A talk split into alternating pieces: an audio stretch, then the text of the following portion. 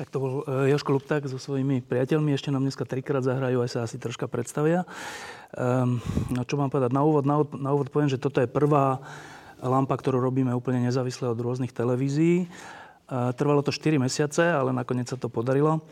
E, považujem za potrebné povedať, že sa to podarilo vďaka vám, našim divákom a čitateľom, ktorí ste sa zozbierali na to, aby sme mohli kúpiť túto techniku a, a mohli to začať natáčať. Ešte jedno poďakovanie patrí k Bratislavskému klubu MMC, ktorý nám veľmi láskavo poskytol tento priestor.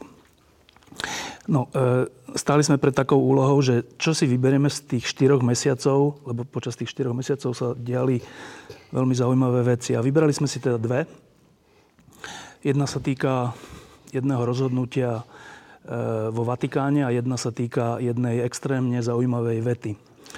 K tej vete sa dostaneme ako k druhej, najprv k tomu Vatikánu. E, Mojím prvým hostom je František Mikloško a otázka je teda samozrejmá.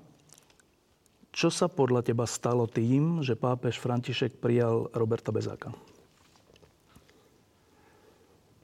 Tá udalosť že pápež prijal Roberta Bezáka, ale ešte viac to posolstvo, ktoré vyslovil a ktoré alebo vypovedal svojim činom, svojim pôsobením kardinál Vlk, to je niečo, čo, čo sa ma nesmierne dotklo a čo považujem, že v súčasnosti v církvi kardinál Vlk prekročil akési horizonty, o ktorých zatiaľ my len tušíme.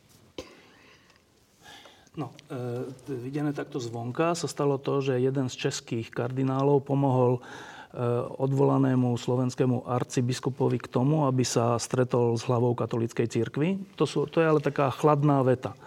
Čo je za ňou? Církev je chápaná ako ľud Boží, ale v očiach sveta církev bola najmä hierarchia, to znamená predstaviteľia církvy, oni boli posudzovaní, že vlastne oni sú akýmsi obrazom cirkvy. A my sme boli vždy učení od malička, že, že o chybách, pochybeniach alebo, a v niektorých takých háklých veciach týchto ľudí sa nehovorí, pretože, pretože jednoducho tým dávame zlý obraz na církev. A tým škodíme církev. Pohoršujeme tých, ktorí sú ešte vo svojej viere slabí a mohli by odísť od círky, pretože povedia si, keď sú tam takýto, tak čo. Kardinál Vlk v tejto chvíli porušil toto možno až stáročné tabu. Kardinál Vlk popísal potom, ako sa vrátil z Vatikánu, za akých okolností sa mu podarilo dostať s Robertom Bezákom k Svetému Otcovi. Ale navyše ešte bol aj veľmi konkrétny. Nehovoril to len všeobecne. Ja som cítil, ako v jeho v tom, čo on povedal, či už na televízii Nové, Nové alebo, alebo pre video týždňa, ako na ňo zapôsobilo, keď on naštívil prefekta kongregácie pre biskupov, kardinála Ouleta, a tento mu odrazu povedal, že odvolanie arcibiskupa Bezáka bola, bolo administratívnou záležitosťou. A to som ja videl, že na tomto človeku, teda starom človeku v zmysle skúsenosťou a tým, čo v živote prežil, na tomto umývačovi okien, ja som na ňom videl, že v ňom sa niečo veľmi pohľad dotklo. A teda ja som to takto čítal. Pán kardinál Oulet, vy administratívne môžete rozhodovať o tom, že koľko osiva kúpiť, aby Vatikánska záhrada proste nevyskla, aby tam stále kvitla tráva a rastla tráva. Ale vy nemôžete administratívne rozhodnúť o osude nejakého človeka. Robert Bezák sa ako mladý človek rozhodol pre nasledovať Ježiša, že bude kňazom, zanechal všetky svoje svetské, by som povedal, radosti a možnosti a ponuky a išiel za Kristom a kráčal svojou cestou kňazstva. Robert Bezák, Robert Bezák sa netlačil na biskupský post. Jeho povolali a povolali ho proti všetkej logike nejak zabehnutej, pretože z Banskej Bystrice ho postavili do Trnavy, Čiže po takomto životnom príbehu vy nemôžete povedať, si myslím, že si myslel kardinál Vlk, nemôžete povedať, že to je administratívna záležitosť. Nie. To je človek so svojím príbehom, to je kresťan, to je kňaz. A kardinál Vlk týmto sa zaradil do zástupu takých ľudí, ako bol Filip z Néry, svätý Filip z sveta Katarína Sienská, ktorí milovali církev, ktorí milovali pápeža, ale nebali sa povedať aj pápežovi, aj kardinálom to, čo si myslia. A to bolo naplňanie ich lásky a ich vzťahu, teda by som povedal, v církvi. A to je niečo tak nové, že za toto by som sa chcel kardinálovi Vlkovi osobitne poďakovať a teda aj českému prostrediu, že tam sa zrodil takýto človek. A to je zaujímavé, že tá kauza Bezáka stále nejakým spôsobom otvára nejaké nové a nové problémy na Slovensku vlastne ona otvorila, ona otvorila celý ten stav našej církvy, vzťah medzi hierarchiou a veriacimi, vzťah medzi kňazmi a podobne. Čiže presiahla len samotnú tú kauzu. A vo Svetovej církvi vidíme, že ona tiež čo otvorila, že, že v tom Vatikáne sa príliš nejakým spôsobom usadil akýsi byrokratizmus, akýsi, akýsi chladný, chladné úradníctvo. No a tento tento bývalý umývač okien, kardinál Vlk, emeritný, si povedal, nie. Pravda, spravodlivosť, človek a teda vlastne láska sú ďaleko viac dôležitejšie pre církev ako nejaké administratívne opatrenia. Čiže v tomto smere to bol pre mňa taký historický okamžik, ktorý sa ma veľmi dotkol. Ešte dve otázky. Jedna e, k tomu, čo si práve povedal, že to, čo urobil český kardinál Vlk, bolo krásne. Na druhej strane ten istý skutok, tá istá aktivita vyvolala na Slovensku už reakciu e, predsedu konferencie biskupov Slovenska Zvolenského, ktorý povedal, že to bola facka. Jemu. Bola to facka? Ja by som sa nerád vyjadroval nejak k našim biskupom, našim hierarchom. Ja by som na to odpovedal, že no proste ešte predtým Robert Bezák dostal nie facku, ale úder do hlavy, taký, že sa z neho skoro nespamätal.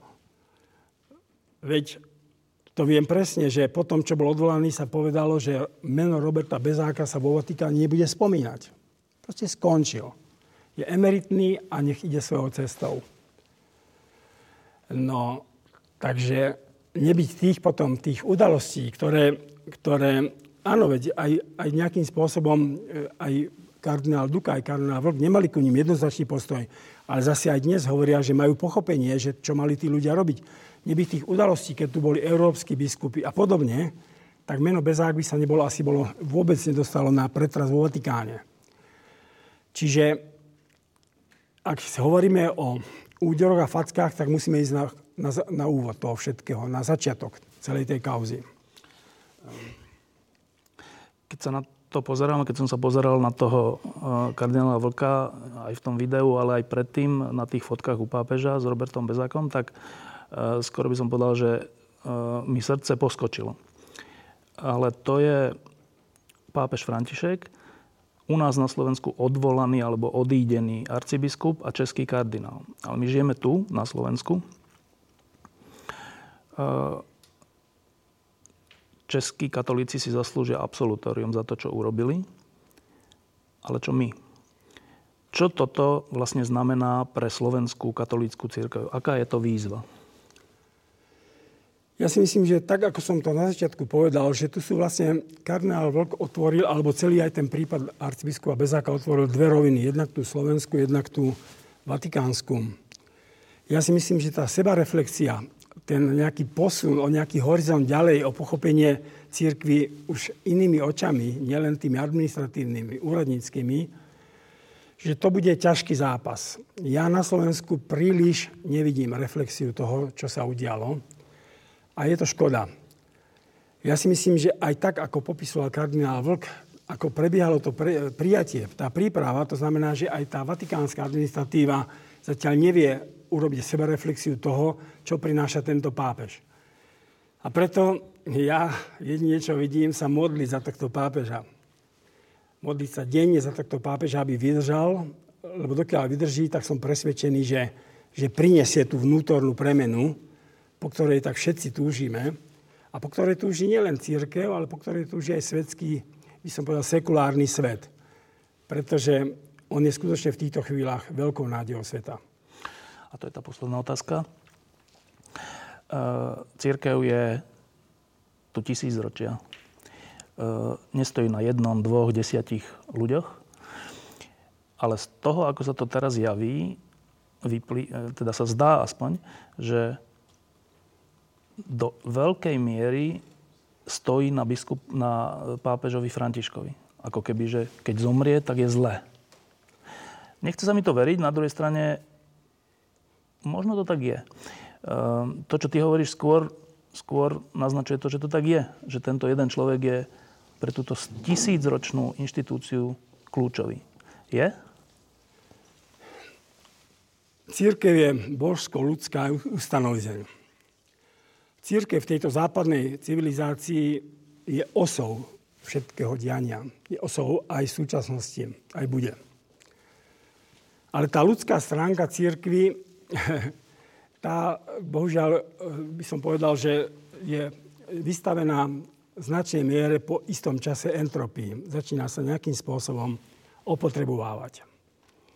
Ale náš majster je milosrdný. Potom, keď už, keď už prichádza k veľkému skosnateniu a často aj vyprázdneniu, potom prichádza alebo prenasledovanie ako veľký úder, ktorý odnesú mnohí a mnohí mučeníci a nevinní ľudia. Alebo potom prichádzajú veľkí vyznávači, veľkí svedci, reformátori.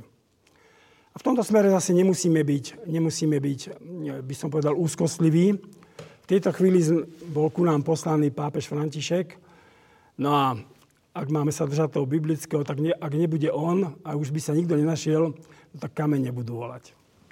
Takže ja som optimista.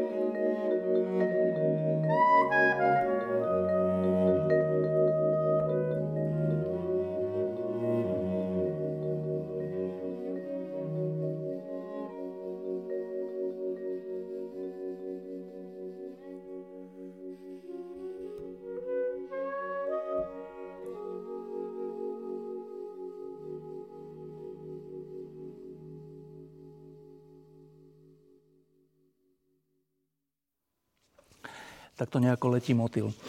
Ehm, tá prvá časť, hm, v ktorej sme hovorili s Ferom Mikloškom, by sa dala asi trocha nazvať, že e, naša podsta českým katolíkom. A teda sa hneď pýtam nášho druhého hostia Jirku Grigara, že ako sa ti to počúvalo? Dobře se mi to počúvalo a to z toho důvodu, že jednak se dobře znám s panem kardinálem a jednak pochopitelně jsem sledoval tu záležitost, která tady proběhla na Slovensku a byl jsem z toho velmi rozpačitý, protože si myslím, že právě tehdejší arcibiskup eh, udělal velice mnoho pro to, aby se zejména mládež na Slovensku přimkla ke katolické církvi, eh, protože on jim rozuměl. No, eh, ja som ináč strašne zvedavý, jak to nakoniec dopadne, ale však k tomu sa ešte vrátime. Teraz k tej fascinu, fascinujúcej vete, ktorú som počas týchto 4 mesiacov od januára počul a ktorá mi nedala spať, až som nakoniec zavolal alebo napísal Ježimu Grigarovi, že musí prísť a musí mi to vysvetliť. Tá veta znela, a niekde som to videl v nejakej diskusii alebo v nejakom televíznom programe eh, zahraničnom, zhruba takto že za prvú sekundu, za prvú sekundu nášho vesmíru sa toho stalo viac, než za celých tých koľko miliard rokov? 14. 14 miliard rokov potom. A to som si hovoril, to, je, to nie je možné. To, nie, to asi tak nie je, to je, nejak, to je nejaké populistické vyjadrenie, aby ma to zaujalo. No a to je tá prvá otázka. Je to populistické vyjadrenie? Nemyslím si, že by to bylo populistické vyjádření, dokonce není ani nějak nové, protože už klasici, kteří rozvíjeli na počátku 20. století eh, teorii, které dneska říkáme velký třesk, ale tedy se tak ještě nenazývala, tak říkali, že fakticky ten ohňostroj ve smíru se odehrál na počátku a teď už jsou to jenom takové řeřavé uhlívky, uhlíky na dohořívajícím, eh, na dohořívající vatře.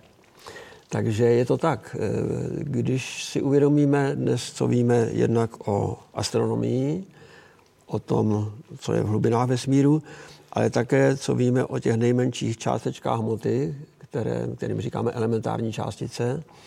A tyhle dvě věci spolu v tom raném vesmíru neobyčejně těsně souvisejí, tak to můžeme potvrdit.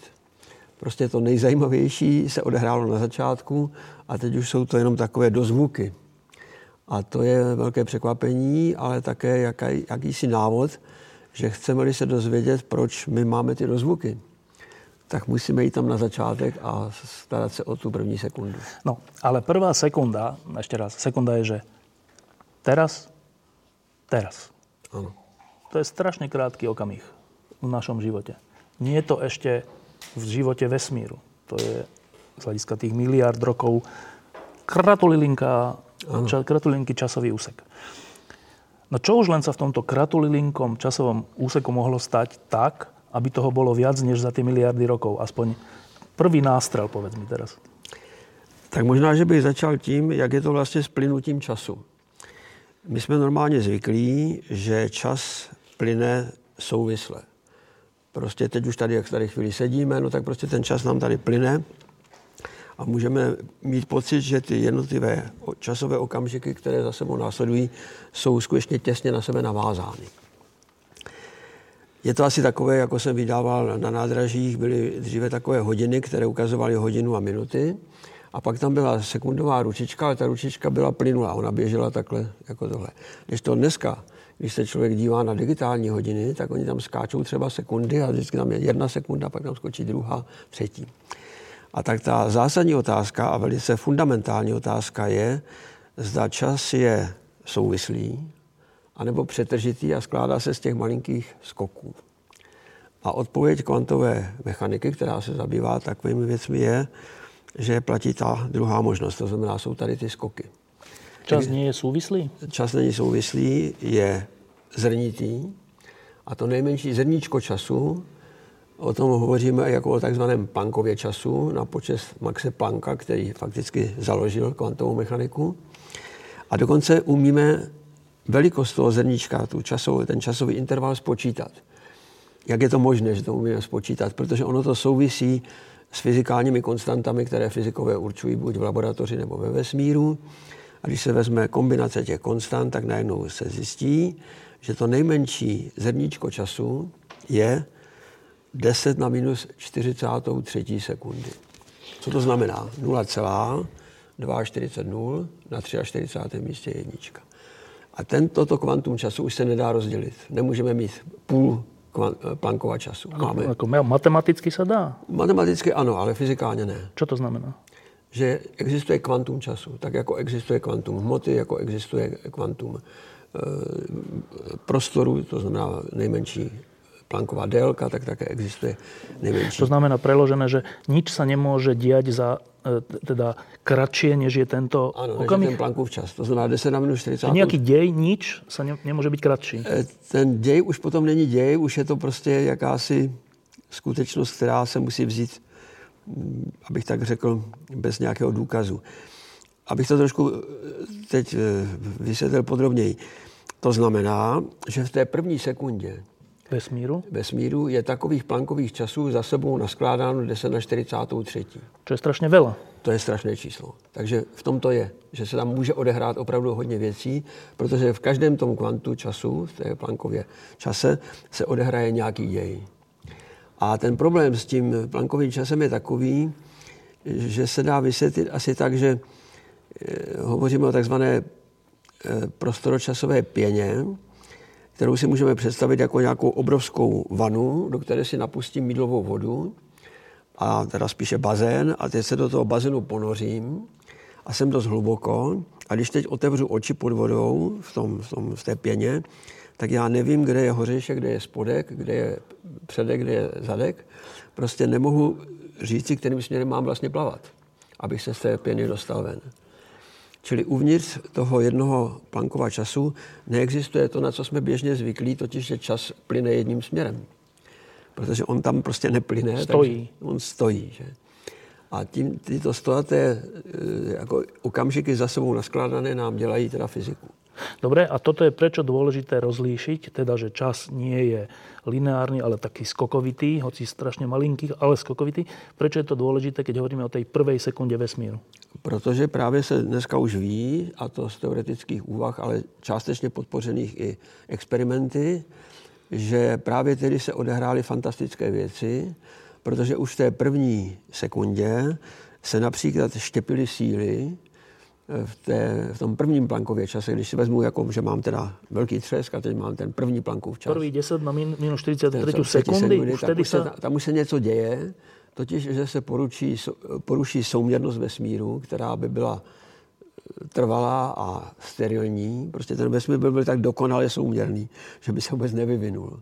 A naštěstí se porušila ta souměrnost. Ještě, počkej. Uh keby sa neporušila, tak aký by bol vesmír? Sterilní. Čo to znamená? Jak by, no, čo by, ne, čo by nebyl bolo? by v něm žádný život. Čo by bolo? Neby byla, nebyla by fyzika. Nebyla čo by, by bolo? Bol by priestor, v byl, by bolo Byl by Planckův čas číslo jedna. A nič viac? A dost. Čo, Pořád se by to opakovalo. On by se nerozširoval? On by se nerozširoval, nic by se nedělo. A právě to, že tedy jak si ta souměrnost byla porušena, to je jako velmi důležitý princip ve fyzice. Že mám, řekněme, jakousi dokonalou souměrnost, tak třeba, já nevím, koule je dokonale souměrná. Že? A teď, když tam udělám nějakou takovou vadu, tak sice teda poruším to souměrnost, už to není tak hezké, ale za to je to, řekl bych, perspektivní. Čili ta souměrnost se poruší, ta souměrnost se porušuje postupně v několika krocích, ty, všechny ty kroky se odehrají během první asi tak jedné biliontiny sekundy, čili to je 10 na minus 12. Ale 10 na minus 12 a 10 na minus 40. Je strašný rozdíl. To už je strašný rozdíl. No, do, do, no. A tam se teda vlastně dělá fyzika. No, ještě, ještě teraz, ještě tě vrátím k, tej, k bodu nula. Uh-huh. Můžeme to vůbec nazývat bod nula? No to je samozřejmě dobrá otázka, protože my o bodu nula nevíme nic. Dobre, tak pred prvým plankovým časom, jak to nazveme? To prostě ne, nemůže být žádný před, ale ten bod, keď ten, začíná. Ten bod nula, ten prostě neznáme. Ten to je mysterium. Ale, ale musel být. No, tak... Či ani to nie? No, nevíme, co se teda stalo v čase nula. Dobre, ale tak, dobre. Tak ideme už v tom prvom Máme tady to, to první, první to kvantum, tam jsme teda jako v té podivné situaci, že nevíme, kudy je to dopředu, kudy je to dozadu, že nevíme, kde je budoucnost, kde je minulost. To se nějak rozhodne právě porušením té symetrie. Dobre, ale v tom v bodě, pracovně v bodě nula ještě vesmír Asi neexistoval. Není, asi není, no. Dobre. V prvom plánkovom čase 10 na minus 43 sekundy Už tam je. už niečo je v zmysle priestoru? Aj? E, Je už i prostor, ale teda prostor samozřejmě ta- také velice miniaturní. No, aký? No miniaturní. Aký? 10 na minus 35 metru. To je, že strašné... To je 0,340 a na, tam je potom je A, jednička. taký, pri- a v tom priestore, v tomto To je taková, guli to je asi? tako, no, tak řekněme, že to koule, ale to taky nevíme. No, prostě nějaká taková malinká krychlička, řekněme. A v nej je čo? A v v ní chvíli. se nachází zárodek vesmíru. To znamená čo? No to, by, to nevíme. No ale čo to je? Energia? No musí tam být obrovská energie, musí tam být obrovská hmota. Hmota musí energia tam- není v tej chvíli ešte rovnaké? To se dá samozřejmě jako vzájemně stahovat, to je pravda. Musí tam být obrovská teplota. Prostě To je samé stále věci. energia. A tudíž Není to nakoniec všetko iba energia? Možná, že jo, možná, že ne, ne nevíme o tom nic bližšího. Dobre, čiže máme malilinku, malilinký útvar, Ano, vesmír už, sa zač- už začal žiť, existovať. Áno. Máme malinký útvar, ktorý v tom prvom kvantovom čase ešte nevieme, či sa vlastne rozšíril, alebo čo proste existuje. existuje, ale to tak všechno o tom můžeme říct. Že? V druhom. A pak teda přijde to druhé kvantum a v tom se naruší ta symetrie. Ta souměrnost. V tom, v tom malilinkom čase 10 na minus 43. Ano. Vesmíru. Tak a jakmile se naruší, tak se začnou dít podivuhodné věci fyzikální, protože v tom prvním okamžiku vesmíru vesmír má jenom jeden typ částic a jed- jednu sílu, která mezi těmi částicemi působí. Všechny částice jsou rovnaké, můžeme je zaměňovat mezi sebou. To sú protony, neutrony. To ještě zdaleka nejsou takové, prostě nějaké částice Č. Vieme vôbec, že sú to častice? To taky nevíme, ale prostě něco teda stejného, něco, co je úplně stejné. Můžeme si to nazvat, jak chceme. Že? A teď se prostě stane ta divná věc, že se poruší ta souměrnost, tím pádem se oddělí od těch sil, které postupně ve vesmíru vznikají, se oddělí první síla, potom se oddělí druhá, pak se oddělí třetí, Teraz pak hovoríme o gravitácii. A to jsou gravitace, elektromagnetismus, silná, slabá, jaderná, ale to pořadí, ve které teď tady říkám, to jsou pořadí, která jsou historická. Takhle tak byly to naozaj bolo, hej? Takhle, takhle se ty síly objevily. My jsme nejdříve jako lidé objevili Je gravitaci. tak, ale ktorá sa z nich prvá Ale oddelila? která se s ní první oddělila, tam je to složitější. Tam je prostě vzniká ještě komplikovaná síla velkého sjednocení, pak tam vzniká síla elektroslabá a pořád se to štěpí. A to hovoríme o druhom kvantovom čase? Toto? Eh, Tam jsou mezery, tam už je těch eh, časů víc, takže ty síly se vytvářejí ve vesmíru skokově, ale trvá to čím dál tím déle. Ten, každý rôzne den- zmeny. Ty různé změny. Teda čím, dal, čím ďalej dlhšie, ale v rámci tej prvej sekundy. Pořád jsme v rámci první sekundy, no. spolehlivě. A teraz e, ešte späť k tomu, že Áno. máme prvý kvantový čas, vesmír existuje, ale je malilinký, obrovské niečo v ňom je, e, ale nevieme zatiaľ povedať nič, keby sme boli v tom prvom kvantovom čase, lebo to stojí. Druhý kvantový čas už je ten vesmír troška Narušený, väčší. naru- No hlavně narušená. Narušený, sou- no. A teraz, keď povieme, že narušený, tak e, laicky, keď, keď je ten prvý bod a teraz sa vesmír, že ten výbuch, Big Bang, no tak, e, že sa to teda zväčšuje, je, je laicky sa, sa myslí? Asi áno. Štefane, to je ještě další problém, že teď si řekl slovo výbuch a ono to teda ten velký třes to tak jako navozuje, že teda, že to byla nějaká bomba, která vybuchla, nebo nějaký granát. No, Tak jo. jak to nazveme? No, e, rozhodně ten výbuch není asi to nejlepší slovo. Tak na, pomôž. E, No, lepší slovo nemám, protože... Tresk? Je tiež zlé slovo? To třesk je slovo, které jsme si vlastně vymysleli v češtině. Ale mm, nevím, co to vlastně znamená pořádně, Veľký protože... začiatok? Tak, možná, že je to velký začátek. Dobre. To je, to je dobrý. Dobre. To je a teraz dobrý. je veľký začiatok, prvý kvantový čas, druhý kvantový čas a teraz ty hovoríš, že a tam sa stala dôležitá vec v tom druhom kvantovom čase? To že narušenie narušenie symetrie, čo znamená, že e, laicky e, sa nám zdá, by, by, by to malo byť tak, že keď je niečoho strašne veľa a keď sa to takto začne, tak sa to rovnomerne do všetkých strán e, rozširuje alebo proste rastie alebo niečo také.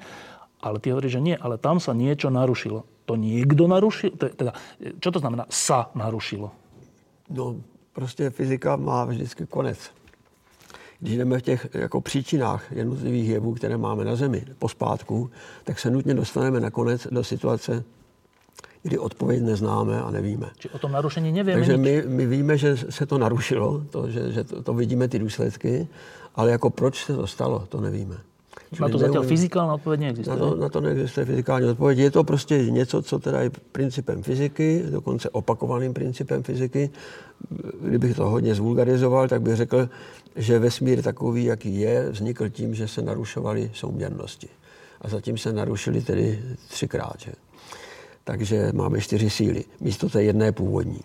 Čiže a to je druhá dôležitá vec, že na prvý kvantový čas, druhý, ja neviem, bola, ty tomu hovoríš, jedna sila, ano.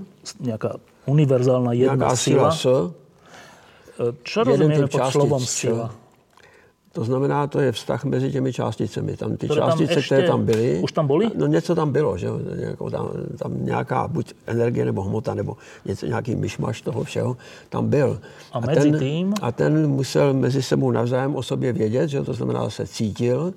A tím to cítění, to je vlastně ta síla, že která Ona je príťažlivá, či aká? To vůbec nevíme, co to bylo za sílu. O tom nemáme nejmenší Prečo hovoríme, ponětí. že tam vůbec bola? protože musíme nějak začít. My musíme začít vlastně tím narušením.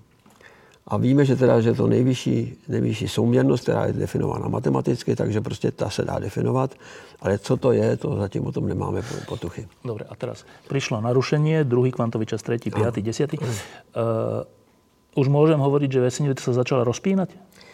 Ono Teda- to, je, je to ještě trošku složitější, protože my ani nevíme, zda ten vesmír skutečně začal z takového nějakého malinkého zrníčka, které postupně se rozpínalo, protože to bychom museli předpokládat, že byl nějaký velký prostor a ten, do toho prostoru se rozpínají zrníčka. Že? Prostě, ale V tom takhle filme, to čo som není. videl, vedeckom, ale teraz, nie, teda, to nebol hraný film, ale dokument, tí vy, veľkí fyzici hovorili, že nie, že to bolo tak, že ten Big Bang, ten veľký začiatok, uh, znamenal začiatok aj priestoru. Ano, přesně tak.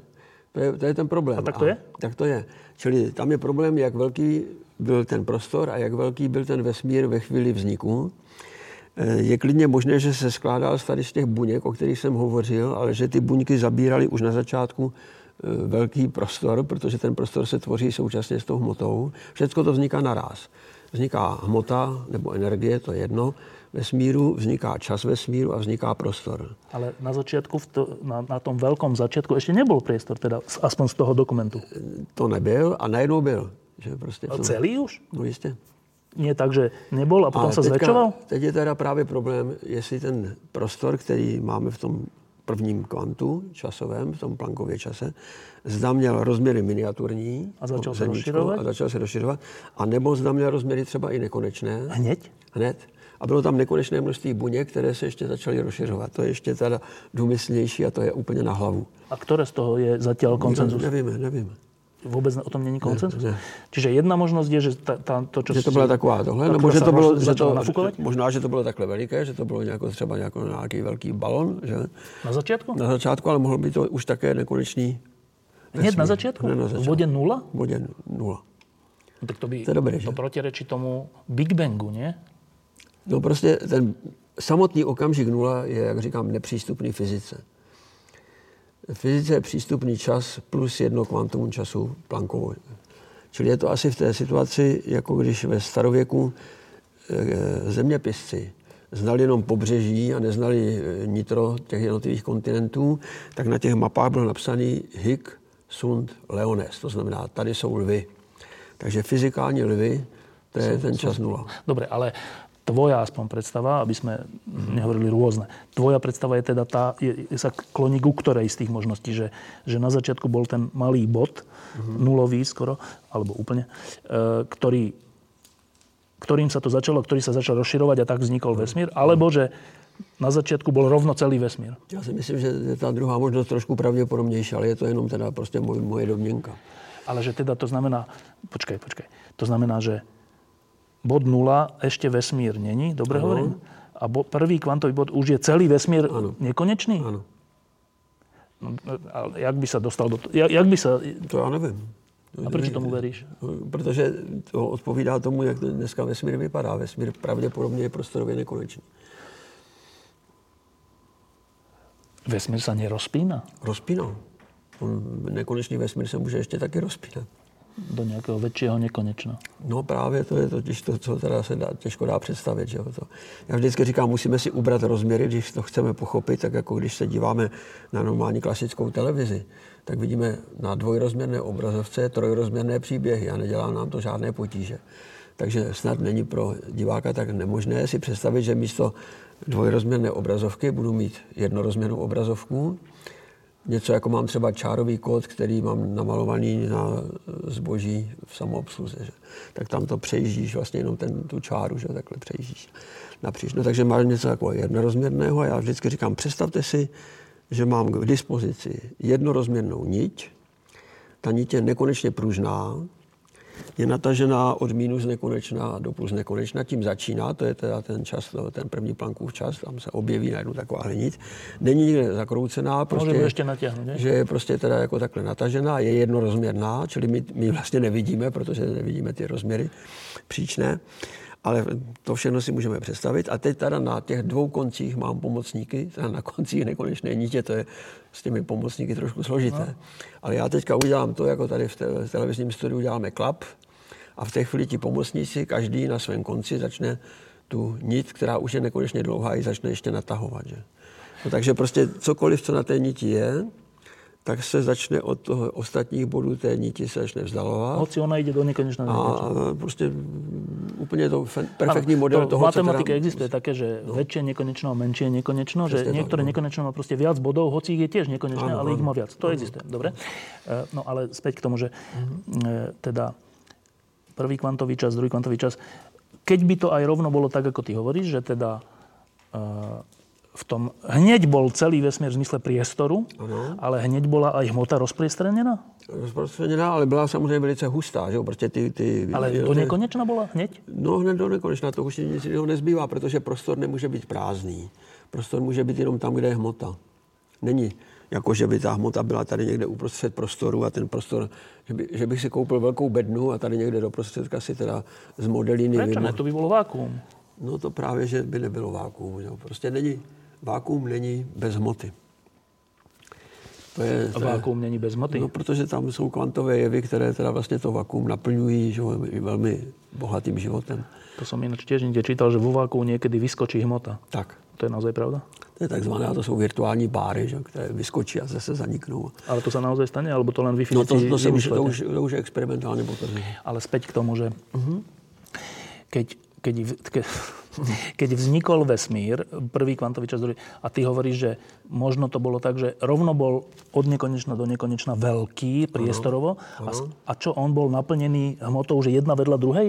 Přesně tak. A v velice, nekonečnom rozmere? Ano, a velice hustý, jo, velice žhavý.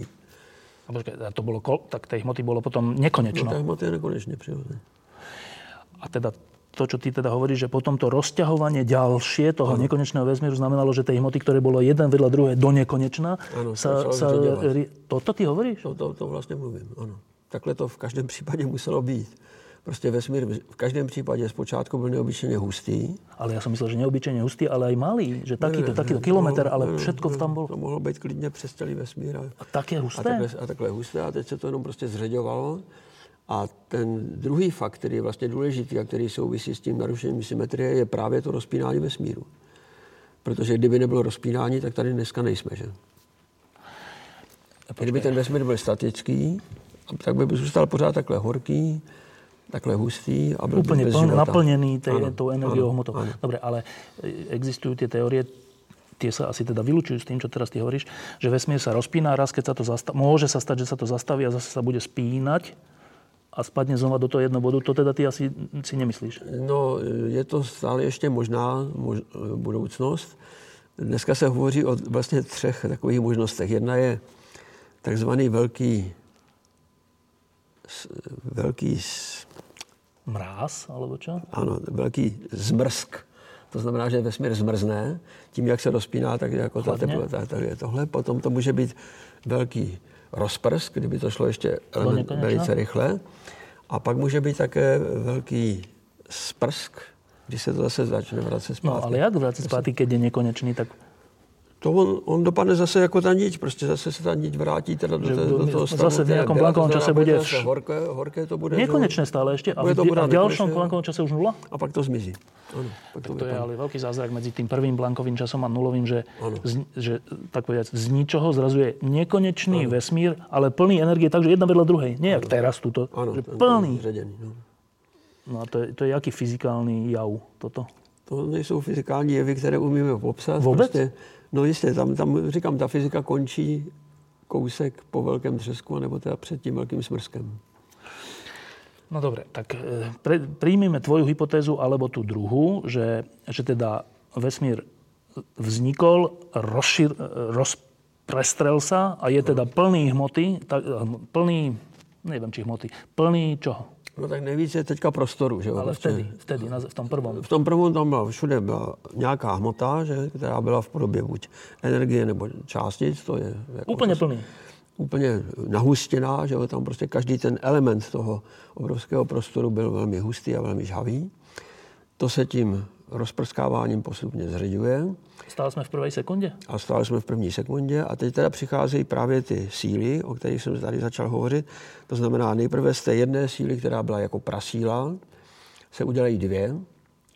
Ta jedna síla, to už je normální gravitace a to ostatní, teda to jsou takové divné síly, tak o tom nebudu teď příliš Ale to hovořit. sme ešte vo fáze, keď je to celé taká tá hustá A omáčka? to je tak asi 10 na minus 35 sekundy. A to je ešte třesku. hustá, to je ještě husté.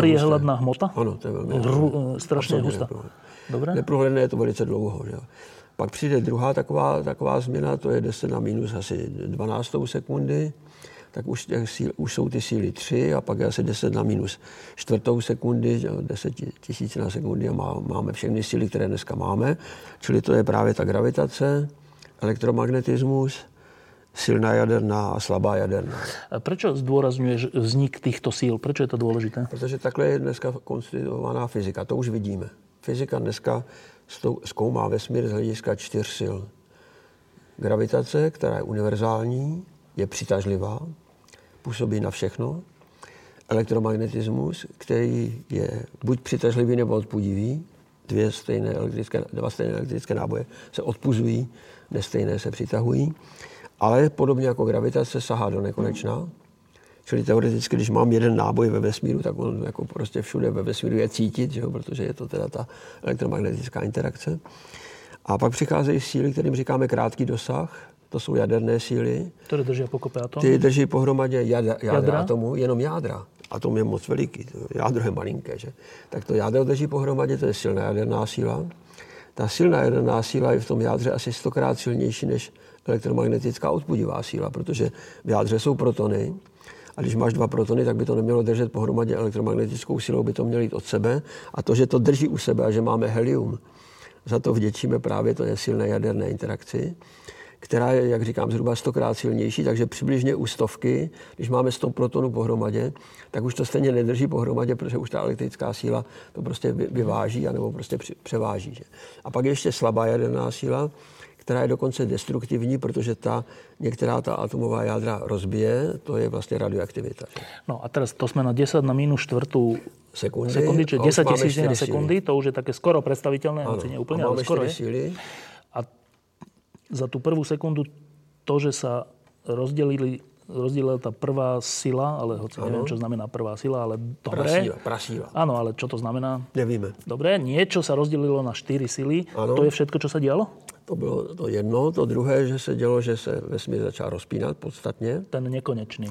Ten nekonečný vesmír tím se zřeďoval, tím chladnul, protože ta průměrná teplota jednotlivých těch buněk začala podstatně klesat.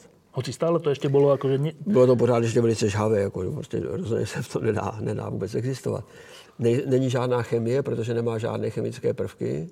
Máš jenom pořád takový ty, ty volné protony, volné To už elektrony. Ty už jsou, ty už to v té 10 na minus 4 sekundě tohle už všechno existuje. Čili jsme tady přešli, že předtím byly nějaké kvarky, že, ale tak to je takový detail. Pak ještě byla inflace, ale to nechci teď takhle komplikovat.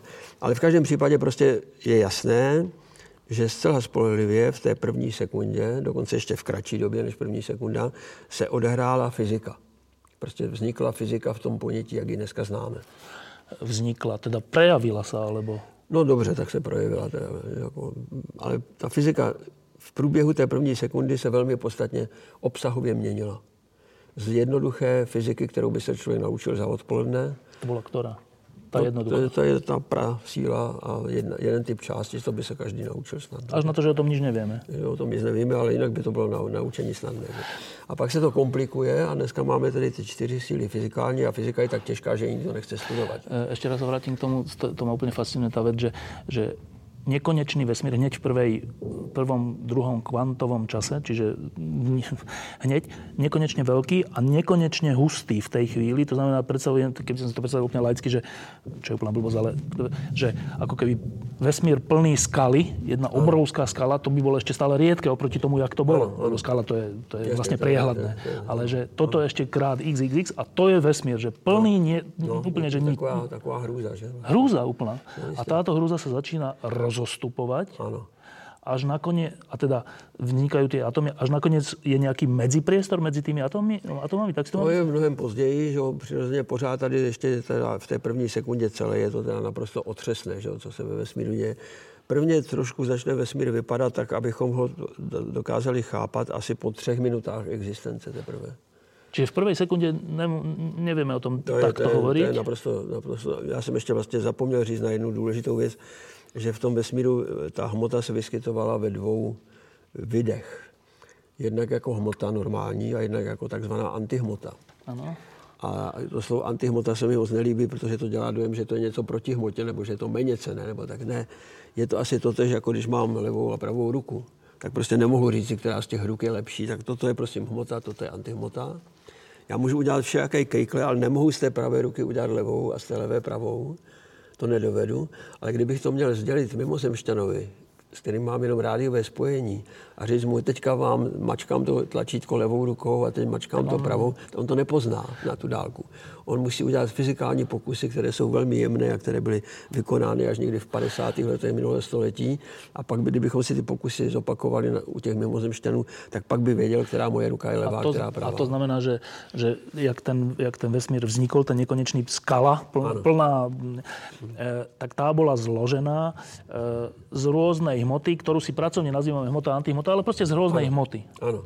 A to je něco jako zrcadlové obrazy. A ty zrcadlové obrazy hmota, antihmota má jednu zvláštní vlastnost, dosti nebezpečnou, že když se sejde ta kosmická antihmota s tou hmotou, tak to vybuchne. A vybuchne to podle Einsteinova vztahu, který asi každý zná, aspoň ty písmenka, že energie rovná se mc na druhou. M je hmota, E je energie, C je rychlost světla. Rychlost světla je velké číslo, na druhou je to ještě větší číslo. Jinými slovy, v každé hmotě, třeba tady v tom mojem nechtu, je fakticky ukryta obrovská energie, kterou akorát neumíme uvolnit, naštěstí. Že? Kdybychom to uměli, tak tě tady zabiju tím nechtem. No čo nechtom, je nějakým jedným atomem. No, no. A? a teď teda se ukazuje, že prostě kdyby to tak bylo, jak říkám, že teda je ve vesmíru na počátku stejné množství levých a pravých rukou, což bych tak čekal, tak se to všechno... Čo přibližně tak aj bylo. Přibližně jo, ale ne přesně. Protože kdyby to bylo přesně, tak ty páry by se navzájem vytloukly a vznikl by výbuch, opravdu šílený výbuch, který by vyplnil vesmír pouze zářením a nebyla by v něm žádná látková hmota. Prostě to tady a to hovoríme už o té první sekundě? A to je všechno v té první sekundě. Tam prostě se odehrál tento tajemný proces, že se to většinou vytlouklo. Čiže nastal výbuch? Nastal ten výbuch, tedy výbuch, který se projevil vysokou Žárením? energií, žářením ale nebylo to úplně dokonalé, protože se ukázalo, a to dneska už můžeme i změřit, že v té době těch levých rukou, tedy té hmoty, bylo o něco víc než těch pravých rukou. A ten rozdíl byl takový, že vždycky na 10 miliard těch levých rukou, eh, pardon, 10 miliard plus jedna levých rukou připadalo 10 miliard těch pravých, čili ta jednička tady u té levé ruky zbyla a to je ta, ta hmota, z které jsme my. Čiže inými slovami, že tá hmota, z ktorej sme my, v skutočnosti jej bolo na začiatku o 10 miliard krát viac. Áno. Len tá sa vybila. Tá sa vybila, Zostala tá jediná dneska- malilinka, a- a z toho ale z malinké sú všetky galaxie, Tak, vesmír a tak, áno, dosť veľa bolo tej áno. ostatnej teda. Takže to A je- počkaj, a to je, to je druhá nesúmernosť. Tá prvá nesúmernosť spôsobila ten, Ty změny těch eh, sil, že jo? úplne na začiatku, v prvom kvantovom čase, Áno. prvá nesúmernosť, ty hovoríš, čo, Áno. ešte raz mi povedz, čo to je tá nesúmernosť? Tá prvá Oni tomu říkají naruš, narušení A čo to bylo to prvé? To narušení, prvé narušení symetrie udělalo z jedné síly dvě síly. Ale jak si mám predstaviť to narušenie symetrie, jakej symetrie tam nebola žiadna asymetria ani symetria, či bola? E, No, ta symetrie spočívá třeba v tom, já znám takový příklad z autoškoly, že e, je normálně křižovatka dvou cest a není tam žádná vyznačená přednost v jízdě a ze všech stran, čtyř stran, na tu křižovatku současně přijedou auta, které žádné nemá nějakou preferenci, není to žádný, žádné policejní auto, ani sanitka, nic. A teď přijdou naraz. Takže oni tu křižovatku nemohou projet, protože podle pravidla pravé ruky, každý Vždyť- má po své pravé straně, má jiné auto, takže stojí. Že? Takže kdyby se nedošlo k narušení symetrie, eh, tak tam to stojí celé Doprava věky. končí. Doprava končí. A nám autoškole říkali, že tam musí být některý řidič je gentleman a pokyne tomu po té své levici, že se vzdává toho svého práva a tím mu umožní tu křivatku projet a pak projedou všichni hladce a ten řidič gentleman jako poslední. Že? Takže to je docela dobrá, dobrá, tohle, co je to narušení symetrie. Narušení symetrie, ten pokyn, hele, nemáš přednost a já ti dávám. Áno, ale tá, to prvé narušenie, tam žiadny gentleman takýto asi nebol. No, Medzi tými já bych atomami, řekl, že tam spíš byl. ale myslím medzi, tými, medzi tou hmotou. No, někde tam musel být. Dobre, to je prvé narušenie. A druhé narušenie, To toto, už je potom ty další řidiči, jak jedou přes tu křižovatku. Že? a to druhé narušenie spôsobilo, že, že, nebol, že o jednu na každých 10 takhle, miliard, ano, a o teďka- jednu, A tak to je, ano, to je jeden, jedno narušení se týkalo těch sil, to jsou ti řidiči. A pak je druhé narušení, které bylo uloženo v té pralátce vesmíru od samého počátku, že ty zrcadlové obrazy nebyly, protože to je jako v zrcadle, že když se dívám na levou ruku do tak vypadá jako pravá, tahle vypadá jako levá. Takže to jsou zrcadlové obrazy, těch zrcadlových obrazů bylo vyrobeno mnoho, ale, jak vždy jsem o jeden říkal, na 10 miliard. na 10 miliard tam byl vždycky jeden A navíc. to má nejaké vysvetlenie? Ne, absolutně ne. Je to záhada. Samozřejmě je to záhada. Ja som čítal nejaké, že to sú také tie fluktuácie, niečo, niečo, ale má to nejaké logické Ne, vysvetlenie? nemá, nemá. Je to logické vysvětlení jenom to, že my tady sedíme a můžeme diskutovat, tak to je zásluha tady, To je iba prejav, že to tak bolo, ale že prečo to tak bolo? No, no, nevíme. No. Vôbec? no, když vezmeme kteroukoliv vědu, tak dříve nebo později skončíme tam, kde se teďka ptal. To znamená, že e, vždycky nakonec i malé dítě, nemusí to být ani velký hříb, že jo, prostě malé dítě dokáže položit mě nebo komukoliv teda z daleko významnějších vědeckých pracovníků otázky, a proč to tak strejdo je. A strejda musí říct, já nevím. Ani nikto nevie. A nikdo neví. Vždycky takhle skončíme. Dobre, e, čiže teraz sme v tom, že táto druhá asymetria spôsobila, že e, bol síce výbuch všetkých tých 10 miliard a 10 miliard hmoty a antihmoty, ale jedna zostala, Ano, to sme stále v prvej sekunde. to jsme stále v první A sekundě. to znamená, že a vtedy sa objavila všetká hmota, ktorú teraz... Ano, A to je tá jedna z tých 10 miliard. ještě 10 miliard. Dobre, a z toho sú všetky naše galaxie a tak. Ale vtedy ešte neboli. Vtedy bolo čo? Tady byl takový myšmaš, kterému praotec nebo otec teorie velkého třesku se jmenuje George Gamow. A ten tomu myšmaši, který teda jako byl skutečně velmi zvláštní, říkal krásným slovem, říkal mu Ilem, s i na začátku. Takže byl Ilem. A to je čo? No to je prostě tady ten To je myšmaš těch... keltské slovo, alebo čo to za slovo? Já myslím, že si to vymyslel z nějaké... Rozprávky, ale- Ne, ne, myslím, že to byla nějaká, nějaká kuřálka. Áno. No, to bol Ír, alebo kto to bol? Škód? Gamov byl Ukrajinec. Ukrajinec? no, který třikrát se pokusil utéct si ze Sovětského svazu v 30. letech a po třetí se mu to podařilo. Takže skončil ve Spojených státech a stal se teda významným fyzikem ve Spojených státech, ale ty první práce, ty důležité práce, které se týkaly částicové fyziky, tak publikoval ještě. Dobre, a teda to znamená, že bola...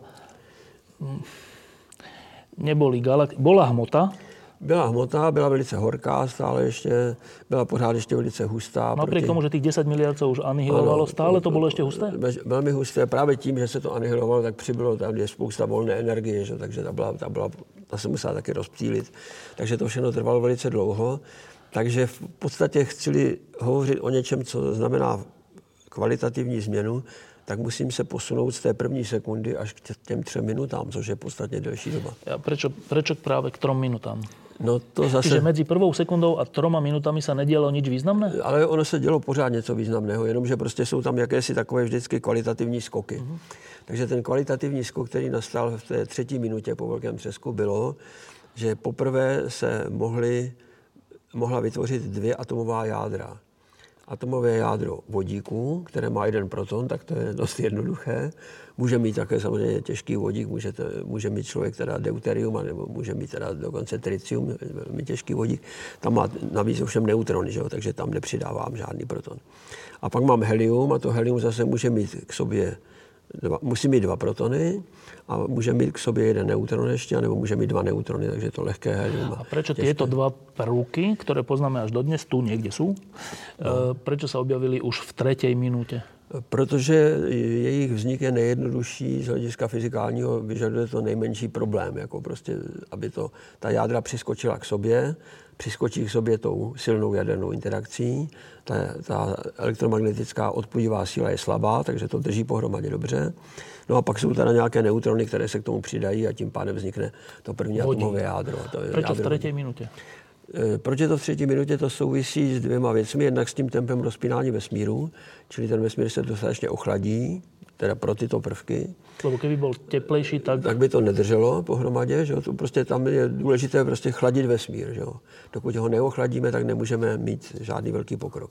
Takže se trošku to ochladí, je to ještě pořád teda strašlivá teplota, ale už teda tyhle dva prvky vznikají. A dokonce to udělali gamovovi žáci ve Spojených státech v roce 1948, ti spočítali ve svých dezertacích, že e, to bude právě, že to budou zhruba teda ty tři minuty a že v těch třech minutách vznikne dokonce více vodíku než helia a spočítali i ten poměr, že to vodíku bude podle hmotnosti e, třikrát více než toho helia.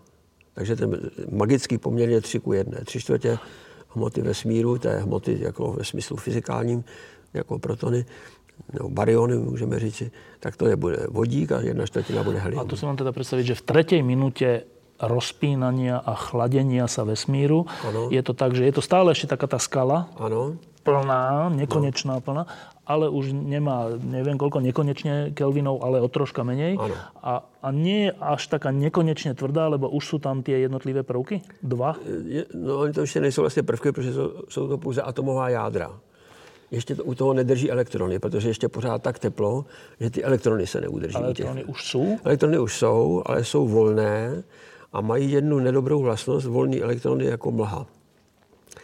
Když jedu v zimě autem v noci, a potká mě teda mlha na silnici a já svítím dálkovými reflektory, tak eh, každý ví, co se stane. Najednou přece vidím takovou světlou stěnu, což je vlastně odražené světlo z těch světlometů, které se mi vrací zpátky, protože ho rozptýlují kapičky mlhy. A tohle je elektronová mlha, která dělá totež v raném vesmíru při daleko vyšší teplotě. Čili eh, ta mlha způsobí, že já nemám žádnou dohlednost. Kdybych byl jako astronom nějak hypoteticky, tak dohlednost v této mlze bude jedna desetina milimetru. V tej tretej minúte? V tej tretej minúte.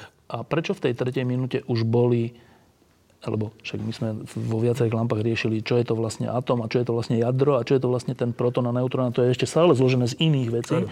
z tých všelijakých kvarkov a tie neviem, či ešte nie sú zase z niečoho iného zložené, ale dobre, že uh, v tej nekonečnej skale, hustej, horúcej, neviem, prečo vôbec hovoríme, že, alebo pre, kde sa vzali jednotlivé prvky? Ne no. prvky, jednotlivé častice. No, tak ty částice vznikly v té chvíli, kdy vždycky ta teplota klesla pod jejich kritickou hodnotu. Takže, takže ty první částice, o kterých dneska víme a umíme je připravit v, v těch urychlovačích, jsou kvarky. No. A tento lepidlo mezi kvarky se jmenuje gluony. Je? Takže to jsou částice, které už známe. Takže ty vznikly dříve. Ty vznikly skutečně ve zlomku první sekundy po velkém třesku. Kde se, proč vznikly? Právě proto, že už ta teplota byla tak nízká, že už si mohli dovolit existovat samostatně. Rozumím, ale že to bylo nějak fyzikálně dané, že musí vzniknout? No jistě to fyzikálně dané bylo, že musí vzniknout, ale my nevíme samozřejmě jak, nebo proč to teda jako je dané. Že? To souvisí se základními hodnotami konstant, které ovlivňují fyziku dneska. Že? A my věříme, že ty konstanty už tehdy byly takové, jako jsou dneska.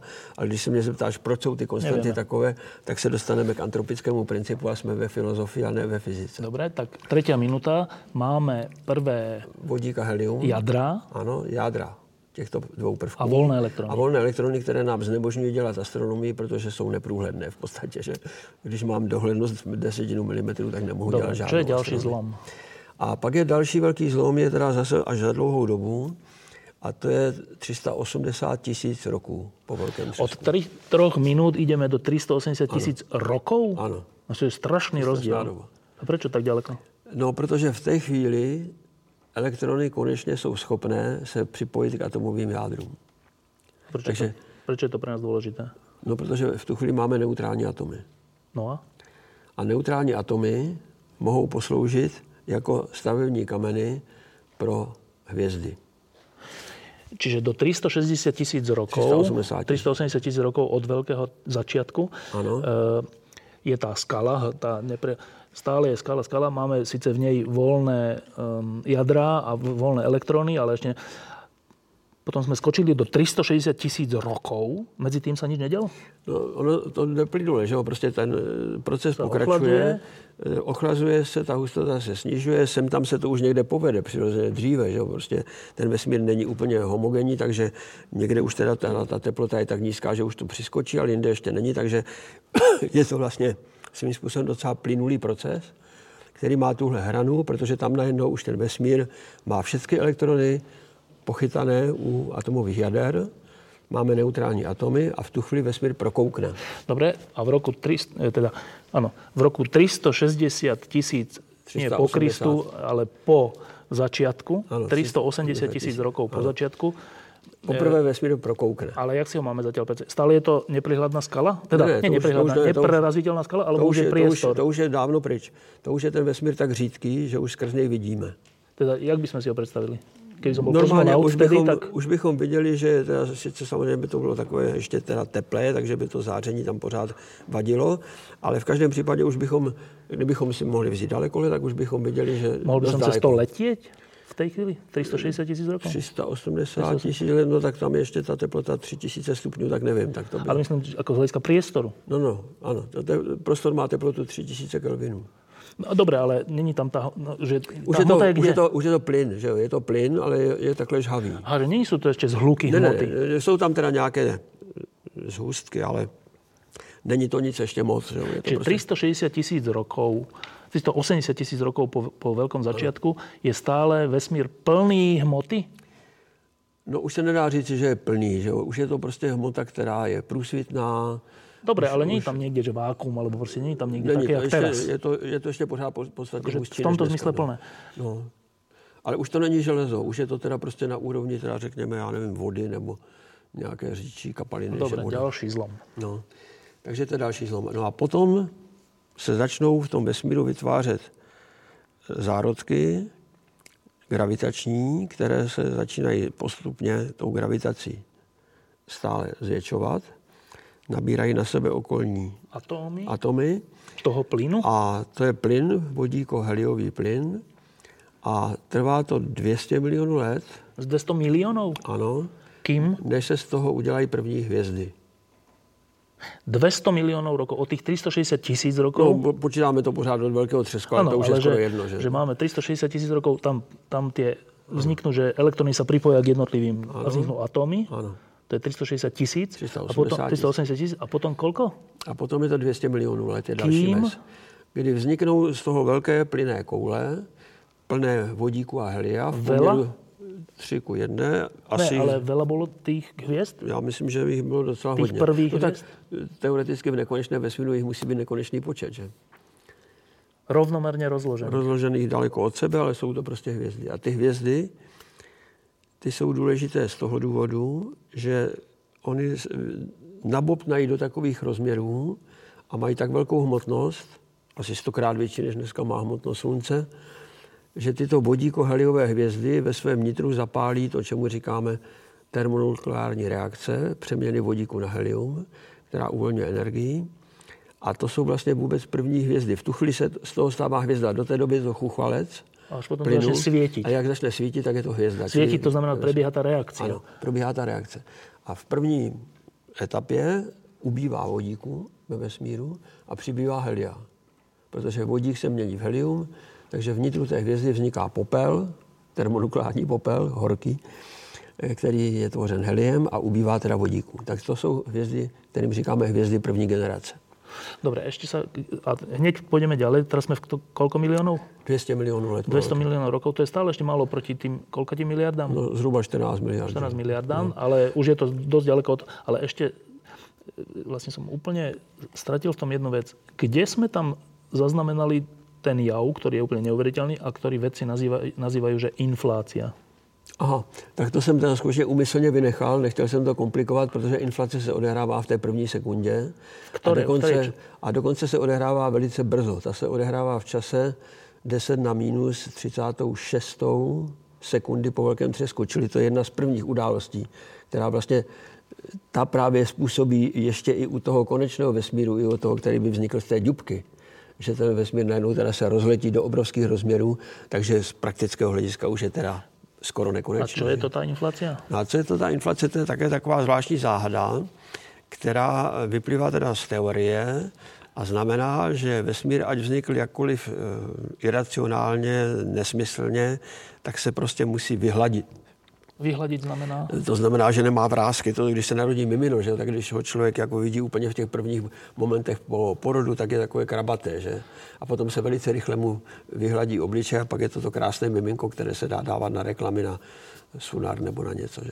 Takže prostě tímto způsobem ten vesmír, ať začal jakkoliv krabatý, tak se v té inflaci se vyhladí a je z něho takový hezký vesmír, ve kterém mohou Dobre, ale být pěkná čo je to ta inflace? Co se vtedy stalo? Znamená to, že se pruce vzdálily jednotlivé částice od sebe. To znamená, jestliže nějaké částice byly před tou inflací vzdáleny milimetr, tak za ten kratičký čas, 10 na minus 36, 35 sekundy, se od sebe vzdálí na 10 na 30 mm. To znamená 10 na 27 metrů. No v podstatě se vrát, dostanou na opačnou stranu pozorovatelného vesmíru. Že? Za a to znamená, že, že, ten, že sa od seba vzdialili oveľa rýchlejšie, ako je rýchlo svetla. Ano. Ale Einstein hovorí, že nič nemôže ísť rýchlejšie ako rýchlo svetla. Ano. Ono totiž s tou rychlostí je to trošku problém, protože rychlost světla se dá měřit, jak říkají fyzikové, pouze lokálně. To znamená, tadyhle, když si tady postavíme nějakou závodní dráhu, dáme si tady nějaká autička, tady bude začátek, tady bude konec, tamhle stiskneme stopky, když budou startovat, tadyhle, když teda projedou teda tou cílovou páskou, tak to je v pořádku. Takhle můžeme říct si, ta rychlost byla taková, taková. Že? Ale jakmile teda mám jeden konec tamhle a druhý konec 10 na 30 mm daleko, tak já nemám možnost současně měřit stopkami začátek a konec, protože tam je ten problém s tím, že mám úplně, úplně moc no. času. No? Čili tam ten pojem rychlosti ztrácí význam. Takže to není pravá rychlost v tom smyslu, jak ji měříme. No ale ty objekty? Ty objekty se skutečně vzdálí, ale... Od seba navzájom, rýchlejšie jako rýchlo světla. No, rychleji než světla. Ale nie, že by oni jako ano. objekty išli viac jako rýchlo světla, ano. lebo to nemůžu. Ano, tak ano. potom se ponúka, a to vlastně, jsem viděl v tom filmu, že se ponúka, že ten priestor se iba zväčšoval. Já, bych, já to taky takhle přirovnávám. Říkám, vezměte si takovou nekonečně pružnou silonovou punčochu, která je tak pružná, že ji můžu natahovat. Teď si v ní udělám několik oček, schválně si teda ji tak jako prostě poškodím a teď to teda prudce rozepnu, no tak ta očka se mě začnou vzdalovat tou rychlostí, jak rychle jsem byl schopen roz, roztáhnout tu punčochu, ale přitom ona se sama nehýbala. Ona zůstala na tom místě v té punčoše, kde byla předtím. To očko. To očko. No, ale to znamená čo, že priestor, dobre, máme tu pre, pre zjednodušenie, Máme tu jednu guličku a druhú guličku. Teraz mm-hmm. v tom 10 na minus, neviem koľku prvej sekundy, uh, nastáva jav inflácia, čo znamená, že tieto dve guličky ano. sa z ničoho nič za, Seberou a odletí od, odletí od seba, ale takou rýchlosťou, že my, nekonečne krát viac ako rýchlosť svetla. Už, už nikdy sa o sobě nedozvědí. No ale to, že takto ďaleko od no. seba idú z ničoho nič a potom sa to zase zastaví? Ano. No to je právě totiž s tou inflací problém, že ten začátek eh, dovedeme fyzikálně vysvětlit dost dobře. Ale nejhorší je, že se to muselo zastavit, protože jinak bychom tady taky nebyli. No a to je čo za jav, že je ta prvá polievka, alebo čo 10 na minus 20, 40, 38 a zrazu, a tam, tam si popísal, čo sa deje, že ano. troška to chladne, troška sa tam niečo diferencuje, nie úplne, ale ano. nejaké prvé narušenie, niečo. A zrazu, že toto to urobí ano. a zase to zastaví. A ano. toto má jaký, jakú príčinu? Jakou příčinu to má, to nevím, ale jaký následek to má, to vidíme. Že jo? Prostě vesmír je hladký, není krabatý on by, slovo hladký čo, v súvislosti s vesmírom neviem, neviem pochopiť. Čo to, čo to znamená? Že ten prostor, který byl tak krabatý, jako to mimino, když se narodí, že? Tak prostor prostě byl, se... byl, akože bol kry, taký no, zakřivený, za, ale byl zakřivený jako na každém místě jiná, že, že prostě byl hrbolatý. Byl. Prečo hrbolatý. bol hrbolatý? Prečo? No to já nevím. Ale, A bol? Tak, no asi byl protože jinak by ten vesmír, eh, kdyby hrbolatý nebyl, tak by to byla neuvěřitelná, bych řekl, zhoda okolností. Jako když mám nějaký chaotický jev, tak ne, nemohu předpokládat, že, to bude, rovnaké, že to bude velice pěkně teda Když se to rozprsklo, no, tak? Tak, tak se to prostě vyrovnalo. Že? Prostě tam ty Dobre, ale nerovnost... toto nemohol byť dôvod, lebo uh-huh. to, je také, že, to je také dodatočné vysvetlenie, že odtedy bol taký, ale že a prečo by nechcel byť krabatý. No, no právě, tak e, vesmír, jako aby vznikl jako, jako hladký, se zdá být fyzikum nemožné. A dnešní vesmír, když ho pozorujeme teda v těch velkých měřítkách, hladký. hladký je. Takže se hledá důvod a ten, ten důvod se hledá v té inflaci, která to... A to je to, že keď sa vo veľkých meritkách pozrieme na vesmír, tak všade ano. je rovnako rozložená hmota? To je toto? E, více méně, že ono to... Vo veľkých meritkách. Ve veľkých měřítkách je to pravda.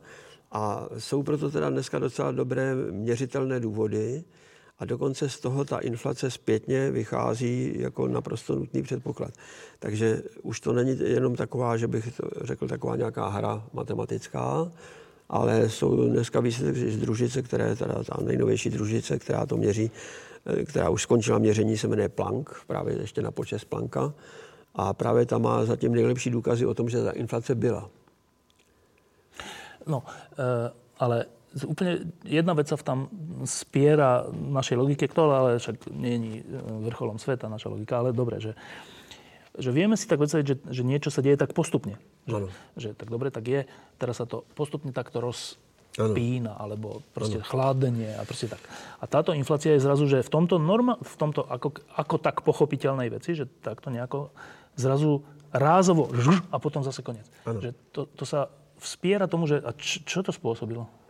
No, jedno přirovnání bych měl a to si vlastně může každý divák udělat sám, když má doma mrazák.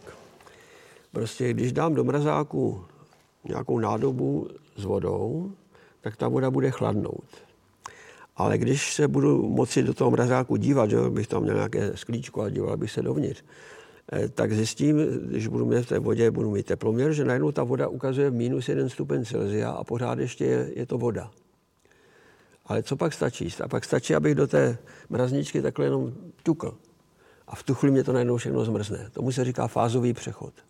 Je to něco, co jako je dlouho... Z ničeho nic, z ničeho nic se prostě stane něco neuvěřitelného. Najednou to celé zmrzne. Velký rozdíl. A no. dokonce říkám, ta teplota proti tomu, co se učíme, že, že teplota vody jako ve chvíli, kdy je na 0 stupňů, takže mrzne, tak to není pravda úplně. Prostě může se stát, že máme přechlazenou vodu a pak stačí jenom malinký impuls, zcela nepatrný, neuměrný tomu, co se pak stane. Takže vlastně v podstatě to, s tou inflací je to přesně v opačném gardu, to znamená, je to fázový přechod. To prostě do vesmíru někdo drcnul jemně a on udělal inflaci keď povieš niekto, tak to hneď naznačuje, čo ty myslíš, ale No tak máme dvě to možnosti. tam muselo být? Musí tam být nějaký, nějaký impuls, ano. Ten impuls tam musí někdo dát. Ten impuls může být docela malý, že? Tak jako když jedu autem, tak vlastně ovládám motor, který má nevím, kolik desítek kilowattů a já to ovládám takhle, že jemně šahám eh, špičkou boty, že ho, šahám na eh, plynový pedál. A ta ta špička ta se jenom velice nepatrně pohybuje a to auto teda, když si koupím nějakého Poršáka, tak prostě vyrazí jako, jako blesk. Je.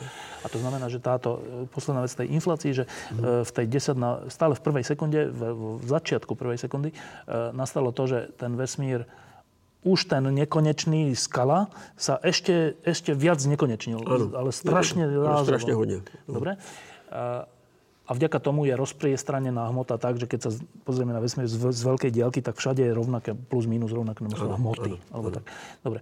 To, že je všade rovnaké množstvo hmoty, je pre niečo dôležité?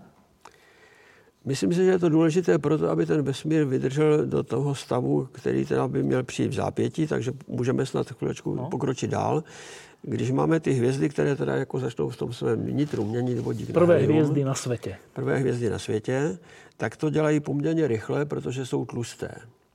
A v, ve fyzice nebo astrofyzice hvězd už víme dávno, že tak jako nám lékaři říkají, abychom nebyli tlustí, že si zkracujeme život, tak u hvězd to platí velice silně. Když máme hvězdu, která je dvakrát hmotnější než jiná, tak má život osmkrát kratší, čili to je s třetí mocninou té hmotnosti, to se zkracuje ten život. Takže tyhle hvězdy, co vznikly, jak jsem říkal, byly všechny obézní. Následkem toho žili velmi krátce a ta průměrná doba životnosti těchto hvězd byla 3 miliony let. Z lidského hlediska je to hodně, z hlediska vesmíru je to málo. Takže za 3 miliony roků se muselo s těmi hvězdami stát něco zásadního. Skončily termonukleární reakce v jejich nitru a ty hvězdy buď se zhroutily na černou díru, anebo vybuchly. Ty dvě možnosti měly před sebou. Jako. A ty, které se zhroutily na černou díru, tak se staly černými děrami a postupně se eventuálně scházely, slévaly a vytvořily černé veledíry. A ty hvězdy, které teda dokázaly se nějakým způsobem ubránit, Eh, tady tomuto osudu, tak vybuchly, obrátili se doslova na ruby a ten popel, který byl v nich, se dostal do kosmického prostoru. A ten popel, to je chemie. Protože v tom nitru hvězdy to probíhá tak, že nejprve teda, jak jsem říkal, se mění vodík v helium, dělá se to vnitru hvězdy, takže se tam vytvoří nakonec taková malinká heliová kulička, která je pouze z helia a kolem je ten vodík a ten vodík ještě stále se mění na to helium. Ale když se dostáváme dál a dál, tak potom už ten vodík nemá dost velkou teplotu na to, aby se přeměňoval, tím ta reakce skončí. A v tu chvíli nastoupí stará dobrá gravitace a začne tu hvězdu smršťovat, protože nemá proti sobě protitlak v podobě toho, těch radiových reakcí. E, to trvá nějakou dobu, tím pádem ta heliová kulička uprostřed se začne zhušťovat a oteplovat tedy přesně řečeno ohřívat velice prudce. A když se ohřeje na 300 milionů kelvinů, na tu termonukleární reakci vodíku na helium stačí 12 milionů kelvinů. Tady potřebují 300 milionů, tak se stane malý zázrak, že to helium se stane palivem. To by bylo úžasné, kdybychom měli popel v kamlech a mohli ho předělat na palivo. Že? Tak tady to jde. Takže to helium se začne měnit a mění se v uhlík. A to je velmi důležité, protože poprvé se ve vesmíru objevují jádra uhlíků. Z těch prvních hvězd. Eh, z těch prvních hvězd. Jsou ovšem schována tam vevnitř, takže my k ním nemůžeme. A když ta hvězda vybuchne, tak potom ten uhlík se dostane do vesmíru a tím se vytvoří základ pro organickou chemii. Protože organická chemie je založená na sloučeninách uhlíku. Že ta, ta, ta hvězda, která se nezrúti do černé díry, sa v skutočnosti má opačný osud, že sa ro, hm, teda vybuchne a jednotlivé tie prvky, ktoré tam sú, prostě letia vesmírom, vytvoria nejaký prach a ten, ten potom nejakým spôsobom s gravitáciou a ano, se dostane, se dostane do jiných hvězdných mračen. Vytvoří se hvězdy nové, které tím, že v sobě už mají ten uhlík a teda případně kyslík a ještě další prvky, tak jsou jakoby špinavější a když jsou špinavější, tak nemusí mít tak velké hmotnosti a mohou začít svítit. Takže se vytvoří hvězdy druhé generace, které už tam mají několik chemických prvků navíc. Ty, ty chemické prvky se tam nezničí tou teplotou? Uh, oni se naopak vytvářejí. To je, to je pozoruhodné, že právě při těch vysokých teplotách vznikají z těch jednoduchých prvků ty těžší podle Mendelovy tabulky. Takže pokud máme v mysli trošku Mendelovu tabulku, tak prvních 26 prvků od eh, vodíku počínaje po železo je vytvořeno ve hvězdách první generace. To ještě pořád není celá tabulka, že? ale první 26 prvků to už je do, docela dobré a řada z těch prvků například se vyskytuje v našich tělech. Takže každý atom železa, který mám v krvi v tom hemoglobinu, no, tak ten prostě je z nějaké hvězdy. Že? Té prvé generace? No možná z první nebo z druhé, ale z nějaké hvězdy. Určitě. Takže já mám v sobě spoustu hvězdného prachu, protože veškerý Eh, kyslík, který mám že, ve vodě, že veškerý, veškerý organický materiál, který obsahuje teda uhlík, tak to všechno povstalo z hvězd, takže každý z nás, jak jsme na země kouli, a nejenom lidé, ale také zvířata a rostliny, tak jsme opravdu z hvězdného prachu. I ta země koule je teda z hviezdného prachu. Čiže všetky prvky, ktoré tuto teraz máme, ano. týchto riflí, Ano. tak oni v skutočnosti, ten istý prvok, ten istý, nie že nejaký No přímo premenený. on, přímo on, Přímo on bol niekde v tele kdyby, ho, hviezdy. kdyby ho vytáhl, že jo, tady si ho Že takhle vytáhneš históriu? a řekneš mě, prosím tě, jak jsi vznikl? A on říká, byl jsem vnitru nějaké anonymní hvězdy, vznikl jsem tam při termonukleární reakci. Troška mi tam bolo teplo. Bylo mě tam teplo, potom mě ta hvězda vyhodila ven a pak jsem teda nějak klikatě se dostal do toho mračna, z kterého se udělala sluneční soustava. a tak dále a tak dále. No, a nakonec, nakonec ho mám tady, ale já prostě nikdo jiný, nikdo jiný než hvězdy neumějí vyrábět chemické prvky. Dobre, a te, pri, tomto, pri tejto druhej generácii skončíme a dáme si druhú pesničku, že čiže prvá generácia hviezd je koľko miliónov rokov? 200 milionů let po velkém třesku začnou a 203 Iba 8 milionů, mil, či koľko žijú? 203 3 miliony let už kapou. kapov vznikajú prvé prvky, Ano, iné ako ano. helium a vodík. Ano. Máme, a z nich potom sú mračnaté, gravitáciou vzniknú g- g- hviezdy druhej Druhá generácie. generace obohacené o ty těžší prvky. Ta příměs není veliká, ta příměs je tak 1%, aby bylo jasno, to není, ale je to trochu špinavé už. A, a, tá, a potom je ešte nejaký zlom? A pak je další zlom a to jsou hvězdy třetí generace. Prečo je to zlom? No, protože ty už mají těch eh, prvků, těch Iných? větších, už mají více a dokonce už mají také prvky, které jsou za hranicí železa, eh, to znamená za, tou, za tím prvkem 26 v Mendelově tie- tabulce. Že, a tie hviezdy tretej generácie vznikli všetky výbuchom hviezd druhej generácie? No, samozřejmě něco zbylo i z těch prvních, že to přešlo do těch třetích rovnou. Prostě byl tady materiál, který se postupně obohacuje o těžší prvky. A na tom se zasloužili nejprve hvězdy první generace. Ty říkám, ty hlavně udělali až, to, až to po to železo. Že? Ty hvězdy druhé generace už dělají také to, co je za železem, ne termonukleárními reakcemi. Tam tomu slouží jiné procesy zachycování neutronů v supernovách, ale ty dotvoří tu Mendelovu tabulku od té 28 až po ten urán po těch 92. A z toho důvodu, a to je teda zajímavé, když teďka skáču na současnost, dnes je vesmír už starý skoro 14 miliard roků, ale když si vezmu jeho chemické složení, tedy to atomové složení, tak je to tak, že pořád ve vesmíru je nejvíc vodíků, pořád je druhý je nejvíc je helia a všechny ty těžší prvky od, té, od toho uhlíku až po uran tvoří dneska v průměru 2% chemické pestrosti vesmíru. 2%? Iba 2%. Jenom 2%. Takže ty hvězdy toho moc ještě neudělali. No a teda ten, ten, tie hviezdy tretej generácie vznikali, e, teda druhej generácie vznikli 200 miliónov a niekoľko. Tretej A ty třetí ty vznikly tak zhruba od minus 10 miliard roků před současností až po, jako naše slunce je, vzniklo 4,5 miliardy před Čiže současností. tam už nejaký zlom veľký není. No tam je zase, to je ta hvězda třetí generace. My No jsme, tá, ale odvtedy. od, vtedy myslím, že není už nějaká velká změna. Ne? Joško.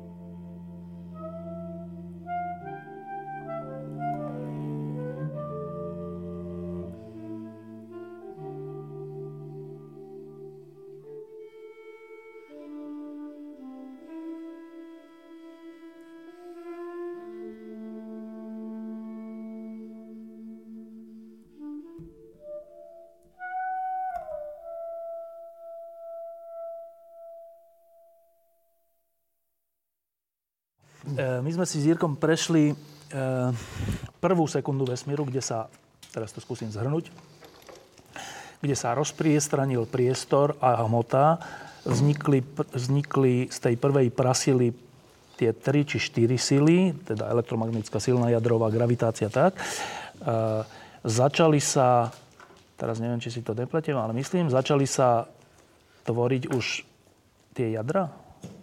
Prvej sekunde? Ne, ne. Ne, v prvej sekunde sa ne, iba tie sily, Jenom ty sily a částice. častice a vznikli nejaké ne, ne, nepravidelnosti. Ano. Potom skok.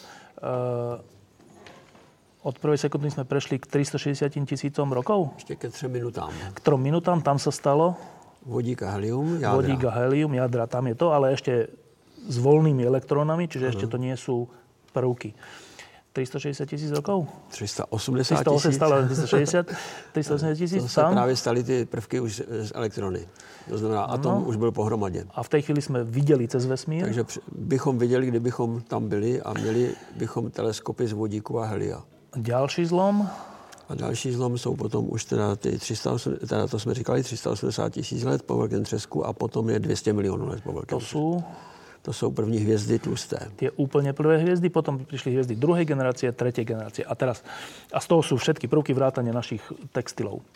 Dobre, a teraz, úplne sme, a ešte sme prešli trocha infláciu, tento neuveriteľný jav, ktorý z ničoho nič v prvej sekunde nastal a ustal a tým vyhladil vesmír. Ano. Ehm, Viackrát sme v Lampe hovorili o tom, že ešte sú dve, dva javy, ktoré sú neuveriteľné a pritom existujú. Vieme, že existujú a nevieme, čo s nimi. Ehm, Ja som ti pred reláciou povedal, že sa ťa opýtam na tmavú hmotu a tmavú energiu. Ty si ma opravil, že ty to radšej nazývaš Skrytá hmota a skrytá, skrytá energie. hmota a skrytá energia. No. Tak ideme najprv skrytou hmotou, to je, to je hmatateľnejšie, aspoň snáď, hoci je skrytá. To je hmota, ktorá vznikala týmito procesmi, ktoré, o ktorých hovoríme, či to je niečo úplne bočné? Ty procesy určitě, určitě zahrnovaly obě tyto části vesmíru, které, o kterých teď víme, ale dlouho jsme o nich nevěděli a dozvěděli jsme se o nich poměrně pozdě v porovnání s tím, co jsme si tady říkali, protože všechny ty věci jako hvězdy a planety, to, jako to je houska na krámě, to astronomie dělá tisíce let vlastně, už je, zkoumá hvězdy a planety a komety a podobně. Ale tohle přišlo poměrně nečekaně. Ta takzvaná skrytá hmota, ono by se ještě lépe mělo říkat skrytá látka. A e, ten důvod, proč tomu říkám skrytá, nechci říkat temná, je ten, že kdyby to bylo temné, tak bychom viděli ty objekty v siluetě. To znamená, když mám někde nějaký světlý objekt, jako například mlečnou dráhu, a mám tam nějaký temný mrak mezi hvězdné látky, který nesvítí, tak to tam vidím, že tam prostě takhle škvíra, kde je tma. Takže tu tmu bychom viděli a některá ta tma je hustší a některá je řidší, takže se dá z toho i určit, co to je za mrak.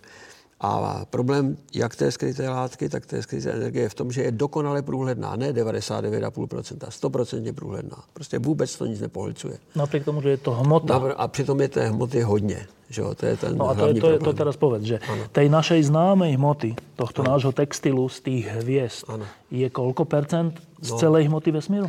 Tak eh, musí si to přepočítat na nějakou krychli, tak si uděláme hodně velkou krychli, já nevím, třeba tisíc milionů, tak znamená miliardu světelných roků krychli.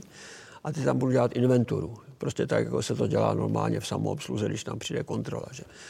No a teď teda tam mám papíry, že jo, kolik tam má té hmoty mít, tak já to prostě teda řeknu, tak tady hvězdy, planety, ten textil a takhle, že jo.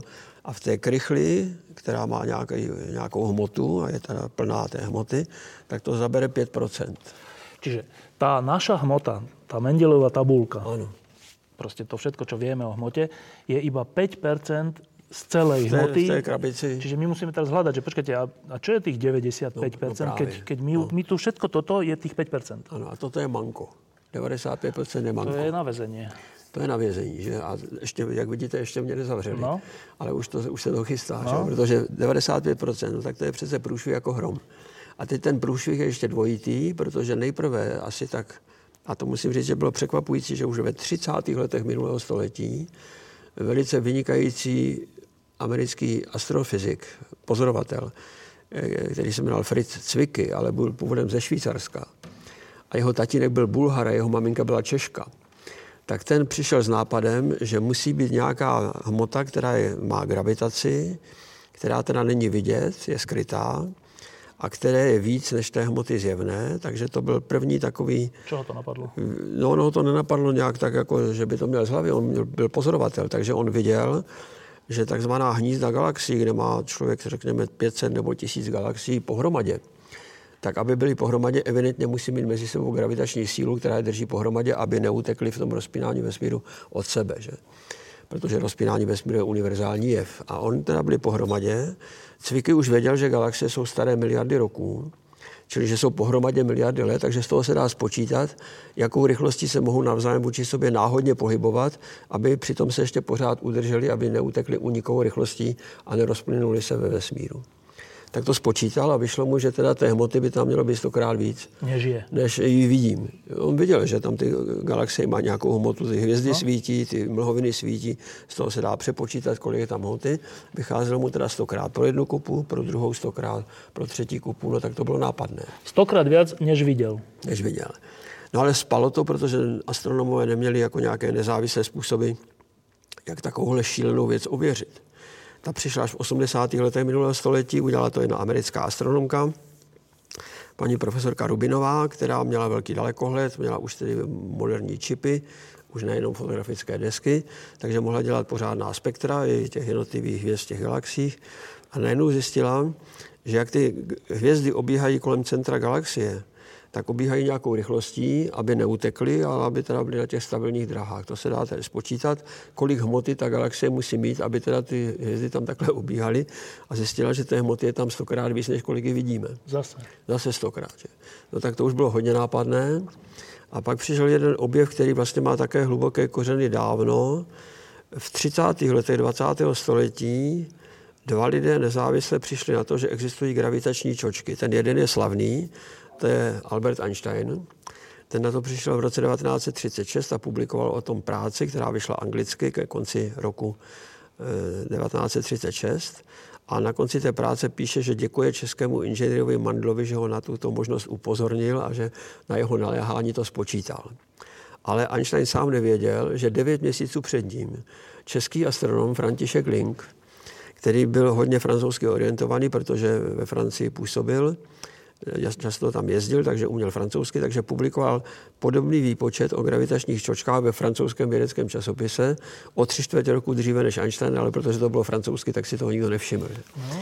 no ale v každém případě ten objev tady je, že prostě gravitační čočky ve vesmíru jsou způsobeny tím, že ta hmota těch galaxií, i ta zjevná, zakřivuje prostor, tím pádem zakřivuje světelné paprsky vzdálenějších objektů, takže ty paprsky z toho vzdálenějšího objektu, které by normálně šly takhle prostorem a minuli by Zemi, tady to moje koleno, tak prostě se ohnou kolem té kupy galaxií, gravitací a přijdou sem. A z velikosti toho ohnutí Víme tu, se, se dá spočítat hmotnost tamhle. Vyšlo stokrát více. Zase. Zase stokrát více. Takže prostě evidentně existuje skrytá látka vesmíru, která má normální gravitaci, soustředuje se zhruba tam, kde se soustředují kupy galaxií. Je tu. No, ona se soustředuje tam, kde je ta centrum té kupy, my nejsme v centru kupy, uh-huh. že jo? ale prostě i tady jistě nějaká je, ale je to víc rozplizlejší, že jo? řekněme, ta viditelná galaxie zabírá takovýhle útvar, několik milionů světelných roků a tady kolem je ještě taková obálka té skryté látky, která je trošku rozplizlejší, ale je i tam. A ta vlastně by se dala říct, že ta viditelná, že to je jako když si koupím dort a to je ta třešnička na tom dortu, že třešnička má tak asi 5% hmotnosti toho dortu. Že? Čiže ešte raz, že e, teda to, čo si teraz povedal, zase neuveriteľná vec, že my vidíme jednotlivé hviezdy, jednotlivé planéty, jednotlivé galaxie, kopy galaxií, čiže nejaké obrovské množstva tej viditeľnej našej hmoty, tej, čo je ano. tu. Vidíme to ďalekohľadom a všetko. Ano ale tam, v tej kope, e, to vieme zase zmerať zo svetla, je v skutočnosti oveľa viac hmoty, ano. ktorú my nevidíme. My si myslíme, že je tam iba tieto, táto galaxia, táto hviezda, ano. táto, ale je tam ešte niečo iné, ale nemá to charakter hviezdy, ani, ani e, planét, dokonca ani prvkov nejakých rozptýlených. Ano. Má to nejaký iný charakter. Ano. Prečo to nazývame hmota?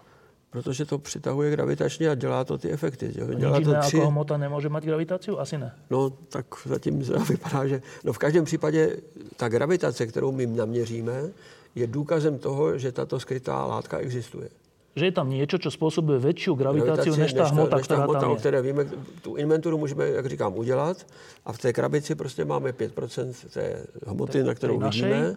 A pak tam máme teda, řekněme, 25% té hmoty, která, kterou nevidíme a která je teda e, daleko... Si skočil zo 100 na, 5, na 25? Protože ta hmota není úplně v tom mezihvězdném prostoru, že? tak e, mezigalaktickém prostoru. Ona, jak jsem říkal, je soustředěna kolem galaxií a ten prázdný prostor mezi galaxiemi je daleko větší než ten prostor. Takže v dané galaxii je to stokrát, ale jako celkově, celkově je to pětkrát. Teda, že? 25. No 25% proti 5%. Proti 5. Ano. A těch 25% inej hmoty ano. si myslíme, že to je čo za hmota? No to právě že nemyslíme nic. Vůbec? No, no, je to něco ň. No dobré, není to proton, neutron, ne, kvarky, ne, to elektrony, to už, to už nic z tohto. To no, ale jiné nemáme. Ne. No nemáme, takže prostě vesmír nám tady nastavil jako rukavici, že a my ji neumíme zatím zvednout. No, stále se pohrávám s tím, že a čo keď to nie je hmota? No, proč by to mělo gravitaci? Je zákon, že gravitace, gravitace má len hmota? No my si myslíme, že to je základní vlastnost univerzální, že veškerá hmota má, má gravitaci. A nemůže mít ani něco jiné jako hmota gravitace? No tak jestli to budeme říkat něco jiné než hmota, my to definujeme čo, obráceně. Dobre, čo, my to čo rozumíme tak, pod hmota? Pod hmotou rozumíme to, co má gravitaci. Že jo? Všetko, co má gravitaci, je hmota. hmota. Hm, tak potom to je hmota. Potom to je. Ale nemá to charakter prvků, které poznáme. Ale nemá to žádný charakter, už teď se dělají asi 15 let pokusy v laboratořích podzemních, kde se zkoumá, zda to jsou nějaké jiné částice třeba všechny ty pokusy dopadly negativně. Žádné jiné částice Teraz v CERNě je ta, ta, ta vyšší energie, tam pustili do toho urychlovača. A že nějako to souvisí s tím, že případně by to aj tohto se mohlo týkat? Tam se toho týká velice mnoho experimentů. CERN je vlastně ta nejlepší laboratoř, která právě na to je stavěná, aby nám pomohla řešit ty otázky. Musím říct, že nám jednu otázku vyřešil LHC už předtím eh, s, tím menší, s tou menší energií, kterou měl v tom prvním experimentu. A to je, že nám posunul tu hodnotu, kdy můžeme, jak jsme mluvili o té první sekundě, tak my tam máme velice málo měřících bodů. My máme nějaké údaje z menších urychlovačů, jak to vypadá v jedné sekundě, v půl sekundě, po velkém třesku, to se dalo uh, už napodobit dávno, ale LHC nám to hodně posunul, takže experimenty, které proběhly na konci toho předcházejícího úspěšného experimentu, když byl objeven Higgsův bozon, tak tam potom dělali experimenty s těžkými jádry a přitom fakticky napodobili podmínky ve vesmíru v čase jedna biliontina sekundy po velkém třesku. Či 10 na minus. Takže 10 na minus 12 to už je experimentálně ověřeno. Takže to se ještě vracím k tomu, co jsme říkali předtím, že, že prostě my tam nemáme mnoho bodů měřících, ale toto je ten nejzaší, který máme a máme ho díky LHC. Dobre, a teraz k té, té uh, hmotě, nie tmavej, ale teda tej, že tam ten se experiment... experimenty se dělají v CERNu a nezávisle na tom velkém urychlovači a dělají se na jiných místech na světě. Hledají ten, ten... Hledají nějaký způsob, aby to něč, nějak se projevilo jako částice, že? aby to byla nějaká částice, protože pořád si myslíme, že ta skrytá látka je z nějakých částic složená, ale že jsou to částice pro nás zatím velmi exotické. Keď hovoríme částice, myslíme, že my poznáme částice e, proton, elektron, neutron, ty jsou ještě z těch kvarků a tak. Ano. Tak něco také, len nie toto? To je právě ono, že, že tohle se hledá, ale zatím nevíme pořádně, co máme najít, že, takže ty experimenty e, jsou takové neurčité, ale bez výsledku. Čiže, čiže čo sa týka tejto tmavej, respektíve akej skrytej, skrytej hmoty, veľa toho nevieme zatiaľ. Ne, víme jenom, že je to že existuje, tam. prejavuje sa. Ano, a můžeme si udělat její obrysy, protože to spočítáme právě třeba z těch gravitačních čoček. To se dá krásně spočítat, takže vidíme, že to vždycky tam, kde je ta kupa galaxií, tak tam je ta koncentrace té skryté látky ale je to vždycky rozplizlé. Že ona nějak že to souvisí dělá, s touto našou látkou. Ona nějak souvisí s tou naší látkou, protože vždycky je tam, kde je ta naše mm, látka ale hodně. nevíme ještě čo. Ale co to je? A toho je 25%? Takže to je 25%. Takže Čiže to máme 30? Sobě, tam máme 30. A, teď a těch 70? 70? No a těch 70%, tak to je ještě větší gol. Na to se přišlo prakticky koncem 90. let minulého století. Nedávno za to byla Nobelova cena. A ty hlavní údaje máme vlastně z tohoto století a právě tedy z družic, jako je družice Planck a jiné družice, které litají kolem Země, protože se nejvíce využívá některých vlastností kosmického prostoru, který, který souvisí s velkými přehlídkami oblohy. To teď nechci teda rozebírat. Prostě máme asi tři různé způsoby, jak ověřit ten prvotní objev, že vesmír v druhé polovině své existence, říkám na zhruba že vesmír je starý 14 miliard roků, přesně je to 13,82 7 miliardy rokov. Takže zhruba po 7 miliardách let, místo aby se to rozpínání vesmíru zpomalovalo, což by bylo logické, protože ta hmota ve vesmíru brzdí to rozpínání svou gravitací. A možná, že bych to přešlo v ten velký sprsk, smrsk, že jo, no? ten smrsk, že jo, tak to vypadá obráceně, to vypadá na ten rozprsk, že, jo, že prostě to, takhle to běželo čím dál tím pomaleji a najednou se to v těch sedmi miliardách let otočilo a vesmír znovu se rozpíná rychleji. čím dál tím rychleji a rychleji. A to víme, že v 7 miliardách se to stalo? A to se dokonce ví, že je to v těch 7 miliardách let po A co se akože vtedy stalo? No, já to přirovnávám k situaci, když se člověk jede autem do kopce na přímý záběr. Tak v určité chvíli, když ten kopec je dost dlouhý a dostatečně strmý, no tak cítíte, že už vám ten motor netáhne, že? No tak co uděláte, když máte mechanickou převodovku, tak přehodíte... Podradíme. Podřadíte, dáte tam trojku. Tak před sedmi miliardami let někdo podřadil a rozjel to. Lebo ináč? No, vidíme to. Že, Lebo že ináč, to... by sa stalo? Prečo to bolo potrebné? No, já nevím, proč to bylo potřebné, ale stalo se to. Stalo sa to, že, že spomalujúce sa rozpínanie vesmíru sa z jednej chvíli zrýchlilo. Ale to má nejaký súvis s tým, ako v tých 7 miliardách ten vesmír bol rozpriestranený a tá hmota, alebo to prostě nejak mimo tohto sa stalo? To se nestalo mimo, to určitě souvisí s tím, že se vesmír dostal do nějaké fáze, ve které musel podřadit. No to, to, to, je, to je také jakže obrazně, ale co to znamená? No, no, nikdo neví, co to znamená. Že? Jenom prostě výsledek je teda ten... Co se o tom uvažuje? No, uvažuje se o tom tak, že za to může další složka vesmíru, která se jmenuje skrytá energie, nebo teda temná energie. Říkám, temná to není, protože je dokonale průhledná opět. No. Liší se ovšem od té skryté látky velmi podstatně, ve dvou směrech. Za prvé, že není přitažlivá, ale odpudivá. To znamená, ona právě urychluje to rozpínání toho prostoru. A za druhé, na rozdíl od té skryté látky, kde jsem říkal, že ta je koncentrována tam, kde je koncentrována ta zjevná, tak tato skrytá energie je rozložená rovnoměrně v prostoru. No, Úplně dobre, rovnoměrně. ale to, to hovoríš to, že v tých 7 miliardách existencie nášho vesmíru táto skrytá energia vznikla? No a teď teda to je další problém a ten je možná nejzajímavější. No právě, celá správně to říkáš. Velice pravděpodobně to je tak, že skrytá energie byla složkou vesmíru už v době, který jsme tady popisovali no. v té první sekundě. Ale ona má jednu ještě prazvláštnější vlastnost, úplně šílenou. Člověk docela dobře pochopí, že když ten vesmír se rozpíná, o tom jsme tady teď několik minut mluvili, takže se zředuje. To znamená, jeho hustota klesá, jeho teplota klesá, zředuje se. A to platí pro zjevnou zářící látku vesmíru, čili to, co jsme my, ale platí to také pro tu skrytou látku vesmíru. Ta to dělá taky, ta se zředuje souběžně s tím, jak se zředuje ta látka zářící skrytá energie se v čase nezředuje. To znamená? Ne. To znamená, že zatímco na počátku byla bezvýznamná, protože ty druhé dvě byly husté a tudíž měli navrh, takže ta skrytá energie nehrála vůbec žádnou roli, tak tím, jak oni se zředují a ona ne, tak její význam stoupá a to, to podřadění, co jsem o něm hovořil, to nastalo v té chvíli, kdy ona začala prostě převažovat nad těmi zředěnými silami předcházejícími. Čili tím je definováno, proč to bylo před těmi 7 miliardami let. Ano, ale že ona, teda to, co si teraz povedal, znamená, že ta skrytá energia, ano. Čo si nevím vůbec představit, čo si mám pod tým představit, no. Uh, prostě nějaká sila, tu stále bola a v jednej chvíli vesmíru v 7 miliardách rokov, keď tie iné sily vzhľadom k tomu, že boli redšie, tak, ano, boli slabšie, tak ona získala nějak prevahu. A čo robí odtedy? No ona dělá pořád to tež. Ona pořád se snaží ten vesmír rozepnout, že? Ale on Ale se říkám, rozpínal aj tak. On se rozpínal i bez jejího přičinění, že? Prostě z toho prvotního impulzu o kterém ale také ten by nic nevíme. Vyprchala, ten by ale ten byl, ten byl brzděn jak s, e, tou zjevnou zářící látkou, také, také tou skrytou látkou, protože ty obě mají gravitaci, takže ty brzdí rozpínání vesmíru. To je jako, když člověk jede do kopce a měl by zataženou ruční brzdu, že? tak prostě se to bude to auto zpomalovat, evidentně. No, i po rovině dokonce by se zpomalovalo. Ale teď je tady ten problém, že v určité chvíli, a to bylo teda zhodou okolností... Prevážila sila ta, ona, ona nepřevážila tím, že by se zesílila, ona se převážila tím, že se nezeslabila. Na rozdíl od těch dvou? Na rozdíl od těch dvou. Ty dvě slábnou podle gravitačního zákona, čili oni mají stejný zákon, takže se mohou v tomto směru sečíst. Může, může člověk sečíst tu viditelnou hmotu vesmíru a tu skrytou látku. A to něco dá, nějaké A to dá 30%, jo.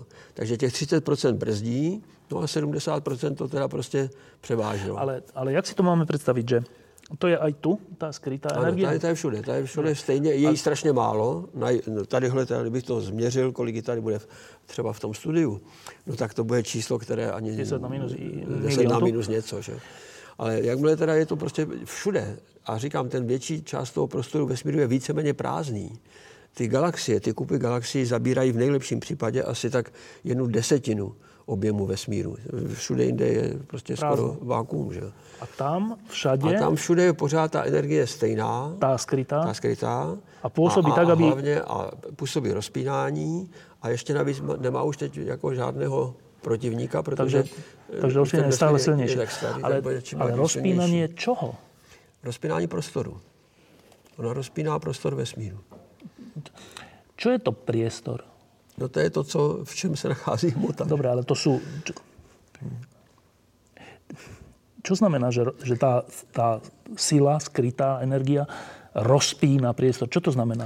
No je to asi dost těžko říct, protože že svého času se mluvilo o nějakém kosmickém éteru a ten fyzikové vyvrátili.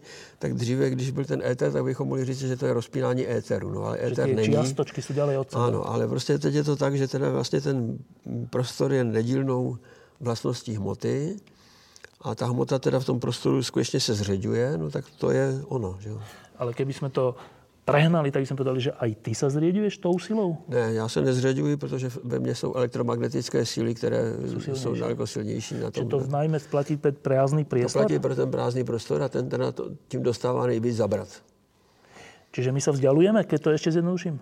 Či to je ještě stále plný No ne, tak jako na tuto vzdálenost to nehraje roli. Jako celá, no, sluneční, celá sluneční soustava drží pohromadě gravitací, že jo? Prostě ta gravitace ta, ta, je silná temná energia to nijako ne... To nějak ne, ne, neovlivní.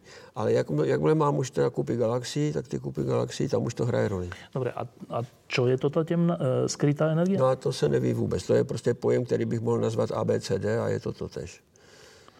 Je to něco, co způsobuje, že priestor se rozširuje. Ano. A že se teda vesmír rozpíná čím dál tím vyšší rychlostí, což v budoucnosti může znamenat katastrofu, to je ten velký rozprsk katastrofu z hlediska koho? No z naší budoucnosti, že jo. Tak se už ale nikdo nebude žít. Tak to bych se neodvážil tvrdit, protože za prvé lidé jsou neobyčejně vynalézaví, když mají dost času a mm, lidstvo je tady, řekněme, homo sapiens sapiens je tady 200 tisíc let. A z toho 195 tisíc roku se staral o holé, holé přežití. Že? Řekněme, že posledních pět tisíc let tak trošku jako dělá nějakou vědu, že? nebo techniku. Takže když se to extrapolujeme jenom na já nevím, milion let dopředu a když vidíme, jak se zrychluje tempo technického rozvoje, tak si myslím, že lidé za milion roku zvládnou lecos. Dobre, a teda naposledy k tomuto a potom idem k tvojim trom divom. Že e, vesmír zmeraní exaktně je, je zložený z nějakého množstva hmoty a energie, alebo ako. E, z nich 5% tvorí táto naša hmota, 25 tvorí skrytá látka. skrytá látka, ktorá je tam, kde je hmota. Ano. A 70 Procent, tvorí skrytá energia, ktorá je všade. Ano. A vieme o nej povedať iba to, že spôsobuje to, že sa vesmír, respektíve priestor rozpína, ano. lebo bez nej by, sa to ne, by to nebolo možné. No, on, on, by se byl, on se rozpínal zpočátku nikoli kvůli skryté energii. Ta skrytá energie zpočátku nehrála roli. impulzu, ale že teraz by se už nerozpínal. Teď, no, on by se rozpínal stále, no, to, on by se rozpínal ještě desítky miliard let v každém případě. Zastavilo. Potom by se to možná zastavilo, nebo možná také ne, že jestliže je vesmír nekonečný, tak možná, že by se to nezastavilo nikdy, ale to rozpínání by se skutečně velmi brzdilo a bylo by to skoro, jako by nám to připadalo statické, že? Takže ten, ten normální ten to rozpínání toho vesmíru by bylo čím dál tím pomalejší. Když to, ten, to, co teďka přináší ta skrytá energie, je, že nastane rozprsk. To znamená, že potom se to velice rychle, až to úplně se... že to úplně teda prostě poletí tak rychle, že vesmír v podstatě přestane rozumně existovat. Že? A čo sa týka ešte tejto skrytej energie, e, pre nás ako fyzikov je dôležité pochopiť, čo to je? Principiálně je to velmi důležité. To je naprosto fundamentální věc. Jestliže fyzika po tom dlouhém úsilí, já nevím, fyzika začala o něco později než astronomie, ale můžeme to srovnat, že astronomie je součást fyziky. Tak říkám, tak asi tři tisíce roků se nad něčím bádalo a zjišťovalo se, co to jsou nejprve planety, co to je měsíc a co je to sluníčko, tady ty blížší věci, co je to kometa. Teď se přišlo na teda ty věci, jako jsou galaxie a kvasary a zábleskové zdroje záření, gamma, něco všechno. Dobře, takže pořád jsme se něco dozvídali a teď ve chvíli, kdy jsme si mysleli, že už teda jako tomu vesmíru docela rozumíme, máme Hubble teleskop a takovéhle nádherné přístroje, tak najednou přijdou dvě sprchy. První sprcha, že ve vesmíru je daleko více něčeho, čemu skoro nerozumíme. A když už teda tohle jsme se s tím smířili, tak přišlo najednou další sprcha, že teda je tady ještě nejvíc něčeho, čemu nerozumíme vůbec. No tak to je dost eh, špatný výsledek po těch tři, třech tisících letech usilovné práce mnoha generací badatelů. Že? No, e, máme teraz ešte pár minút, tak e, vlastne už nestihneme, že tri, ale tak skúsme. Uh-huh. E, ja som ti na začiatku povedal, že že priprav si svoje tri záhady, lebo v skutočnosti je to tak, že ja keď sa teba niečo pýtam, už neviem koľka tej lampe, tak tie záhady ty osvetľuješ. A mhm. vyzerá to teda tak, že že my, obyčajní ľudia, máme, že záhady, prídeme za tebou, ty nám ich osvetlíš. Aha, že to je takto. A ty máš nejaké záhady? No těch záhad je nepřeberně, dokonce víc, než bych si možná i přál, pač už to všechno nestínu ani pojmout, ale tak něco vyberu. Ta první záhada se týká přímo toho oboru, v kterém pracuji. Pracuji ve Fyzikálním ústavu Akademie věd a my jsme skupina astročásticové fyziky, eh, takže máme experiment, který probíhá v Jižní Americe, v eh, argentinské Pampě. Je to největší zařízení pro výzkum energetického záření kosmického a to kosmické záření, které my tam chytáme zcela běžně, má, to jsou, většinou jsou to urychlené protony, které přichází z vesmíru, ale mohou to být i těžší atomová jádra, eh, tak ty mají energie, které jsou tak bratru 10 milionkrát vyšší, než bude ta rekordní energie, kterou teď spustí v LHC. Takže ve vesmíru jsou daleko lepší urychlovače. Že? No a tam byl jeden problém, který byl teoreticky řešen už někdy kolem roku 1966, že vesmír je vyplněn zářením, kterému říkáme reliktní, to je to studené záření, za které byla Nobelová cena, které je teda pozůstatkem po tom velkém třesku. A toto záření, jelikož vyplňuje celý vesmír, tak je překážkou pro ty částice kosmických paprsků, které přicházejí ze vzdáleného vesmíru, protože dříve nebo později, když letí dost dlouho, tak na nějaký ten foton toho reliktního záření narazí. On je sice energeticky zanedbatelný, ale přesto stačí snížit energii toho primárního paprsku. Takže se dá dokázat, že existuje jaký, jakási mes, přes kterou to záření nemůže mít energii a my tu mes jsme našli.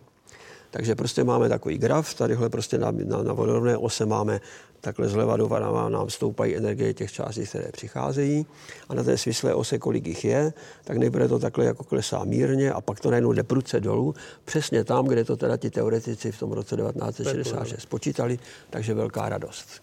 Není to velká radost. Protože najednou jsme si uvědomili, že klidně je možné, a to kosmické spiknutí bývá velmi časté, že ten důvod, proč nám to takhle prudce padá dolů, není v tom, že by teda ty částice poslouchaly tady ten teoretický výpočet, ale prostě proto, že ty kosmické urychlovače, které ať už jsou přirozené nebo umělé, mají svou nějakou fyzikální mez, přes kterou nejdou. A velice pravděpodobně ta mez je přesně na tom místě, kde to počítali ti fyzikové v roce 1966. A my nejsme schopni z té naší křivky, protože máme jenom jednu křivku, rozlišit, která je ta příčina. Máme prostě moc příčin a jenom jeden výsledek. A ještě raz, v čem je toto záhada tvoja? Ta záhada je v tom, že já to nejsem schopný poznat, co, čím to je. Jestli, jestli jsme potvrdili měření z roku 1960, teda výpočty z roku 1966, anebo jestli že jsme objevili to, že kosmické urychlovače končí na této energii. A keď hovoríš kosmické urychlovače, dokonce si povedal, že buď jsou teda přirozené, alebo umelé, akože v akom smysle umelé? Umělé, že by to byli mezelení pidi mužici, kteří jsou pokročilejší než my. A, posílají a posílají sem tyhle obrovsky urýchlené časy. A to asi nie? No, asi ne. Spíš to bude nějaký proces bez, bez pidí mužíků. Druhá záhada. Druhá záhada je záhada, eh, která se týká toho problému, co jsme dneska řešili. Když Einstein odvodil teorie relativity, tak několik lidí, zejména to byl Alexander Friedman, to byl ruský meteorolog, a A.B. Lemaitre, což byl belgický jezuita, propočítali modely vesmíru na základě toho, co teorie relativity přinášela. Ale byl tam jeden problém, který si uvědomil Einstein, že když řešíme tyhle rovnice, tak jsou to rovnice, které obsahují vždycky nějakou konstantu, která je v podstatě libovolná. Říká se tomu kosmologická konstanta a ta určuje v podstatě to tempo rozpínání vesmíru. Ale v poslední době tu kosmologickou konstantu mohou také spočítat právě fyzici, kteří se zabývají elementárními částicemi.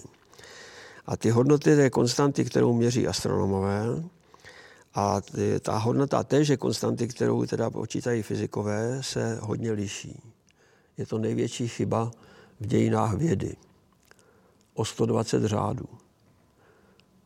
To je nejstrašnější. To takhle velkou chybu nikdo ještě neudělal. A pochopitelně nemáme řešení. Ani se nečetá? Já myslím, že to tak nevypadá, že by se v dohledné době s tím něco dalo dělat. Třetí záhada. A třetí záhada, ta je, souvisí mezi kvantovou fyzikou a relativitou a týká se zdánlivě banálního problému, který jsme kdysi řešili, když jsem právě tady v Bratislavě mm, natáčel okna vesmíru do Kořán a v jednom tom pokračování jsme hovořili o relativitě a o tom, co se stane, když by Einstein padal do černé díry, což je vlastně důsledek teorie relativity. A měli jsme krásnou kresbu od K.I. Sautka, jak ten Einstein letí tak jako šipkou, prostě takhle rukama dopředu letí do té černé díry. Jeho obličej už je červený, protože je posunutý do červené oblasti spektra tím velkým gravitačním posuvem. Paty má ještě jako normálně tělové, protože ty paty jsou dál. Natahuje se v tom směru a protahuje se. A když bude teda v té černé díře, tak nakonec ho roztrají slapové síly, protože se z něho stane nit na tu hlavu bude působit daleko větší gravitace než na jeho nohy a kromě toho ta černá díra má střed, takže na levé rameno to bude působit takhle a na pravé rameno, takže ho to jako takhle bude stahovat a takhle natahovat a takhle se tam rozsype. Tak tohle to byla teorie relativity, bylo to úplně v souladu s tím, co teda věda o tom říkala. A zase přišly potvory, kvantoví fyzici, kteří to začali počítat podle kvantových eh, předpokladů.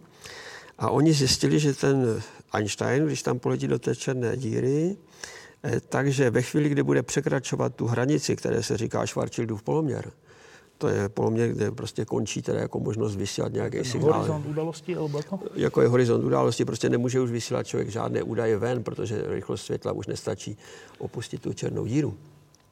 Takže tam narazí na ohnivou stěnu částic, které ho prakticky spálí.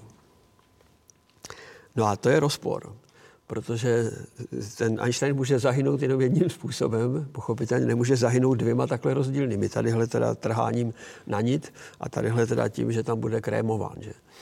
No a s tím zatím nikdo neví si rady, jak je to možné, že tyhle dvě velké teorie fyziky tady v tomto hypotetickém příkladě, že samozřejmě nikdo tam nikoho házet nebude, ale prostě teoreticky je nemožné, aby ten člověk měl dva osudy, má jenom jeden, anebo nějaký třetí, a nikdo ne, není schopen říct, jak to je doopravdy. A te, te, ta, ten druhý předpoklad, alebo druhý model je, že je čierna diera, ale na, na tom horizonte udalostí se je, spálí. Je, je čo?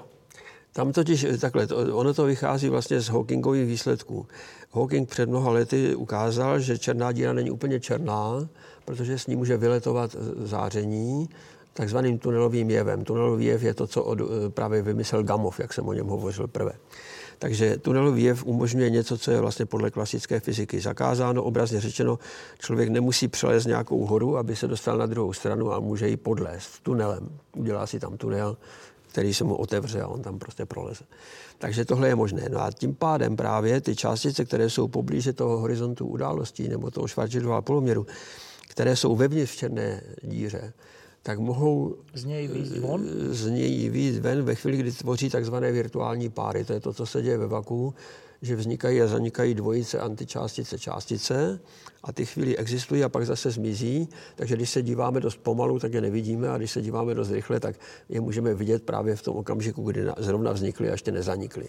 A když je to blízko toho horizontu událostí, tak se může stát, že ta jedna složka tady té dvojice protunel, protuneluje ten Schwarzschildův poloměr, což má zakázané, ale ona to neví, takže ho protuneluje, dostane se ven ta a ta druhá zůstane vyset těsně pod tím. Čiže se potom neanihilují a o jednu je méně. O jednu je méně, ale ta, co je vevnitř, tak ta tam ohřívá ten Schwarzschildův poloměr zevnitř, takže tam je potom vysoká teplota, oni tomu říkají ohnivá stěna a v té ohnivé stěně zahyne ten kvantový Einstein. Takže kvantový Einstein prostě zahyne v téže situaci jako kosmonaut zahyne jinak podle kvantovky a jinak podle teorie relativity. A to je Maler. Ja som teraz chvíľku rozmýšľal, že hm, hovorili sme tu o temnej, ale podľa teba nie temnej, ale skrytej. skrytej energii a skrytej hmoty. A ja som si tu chvíľku definoval, že skrytú genialitu.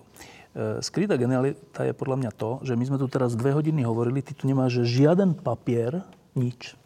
Um, a to všetko, čo si povedal, je nielen, nielen to svedčí o genialite toho vesmíru, ale podľa mňa skryto aj o tvojej.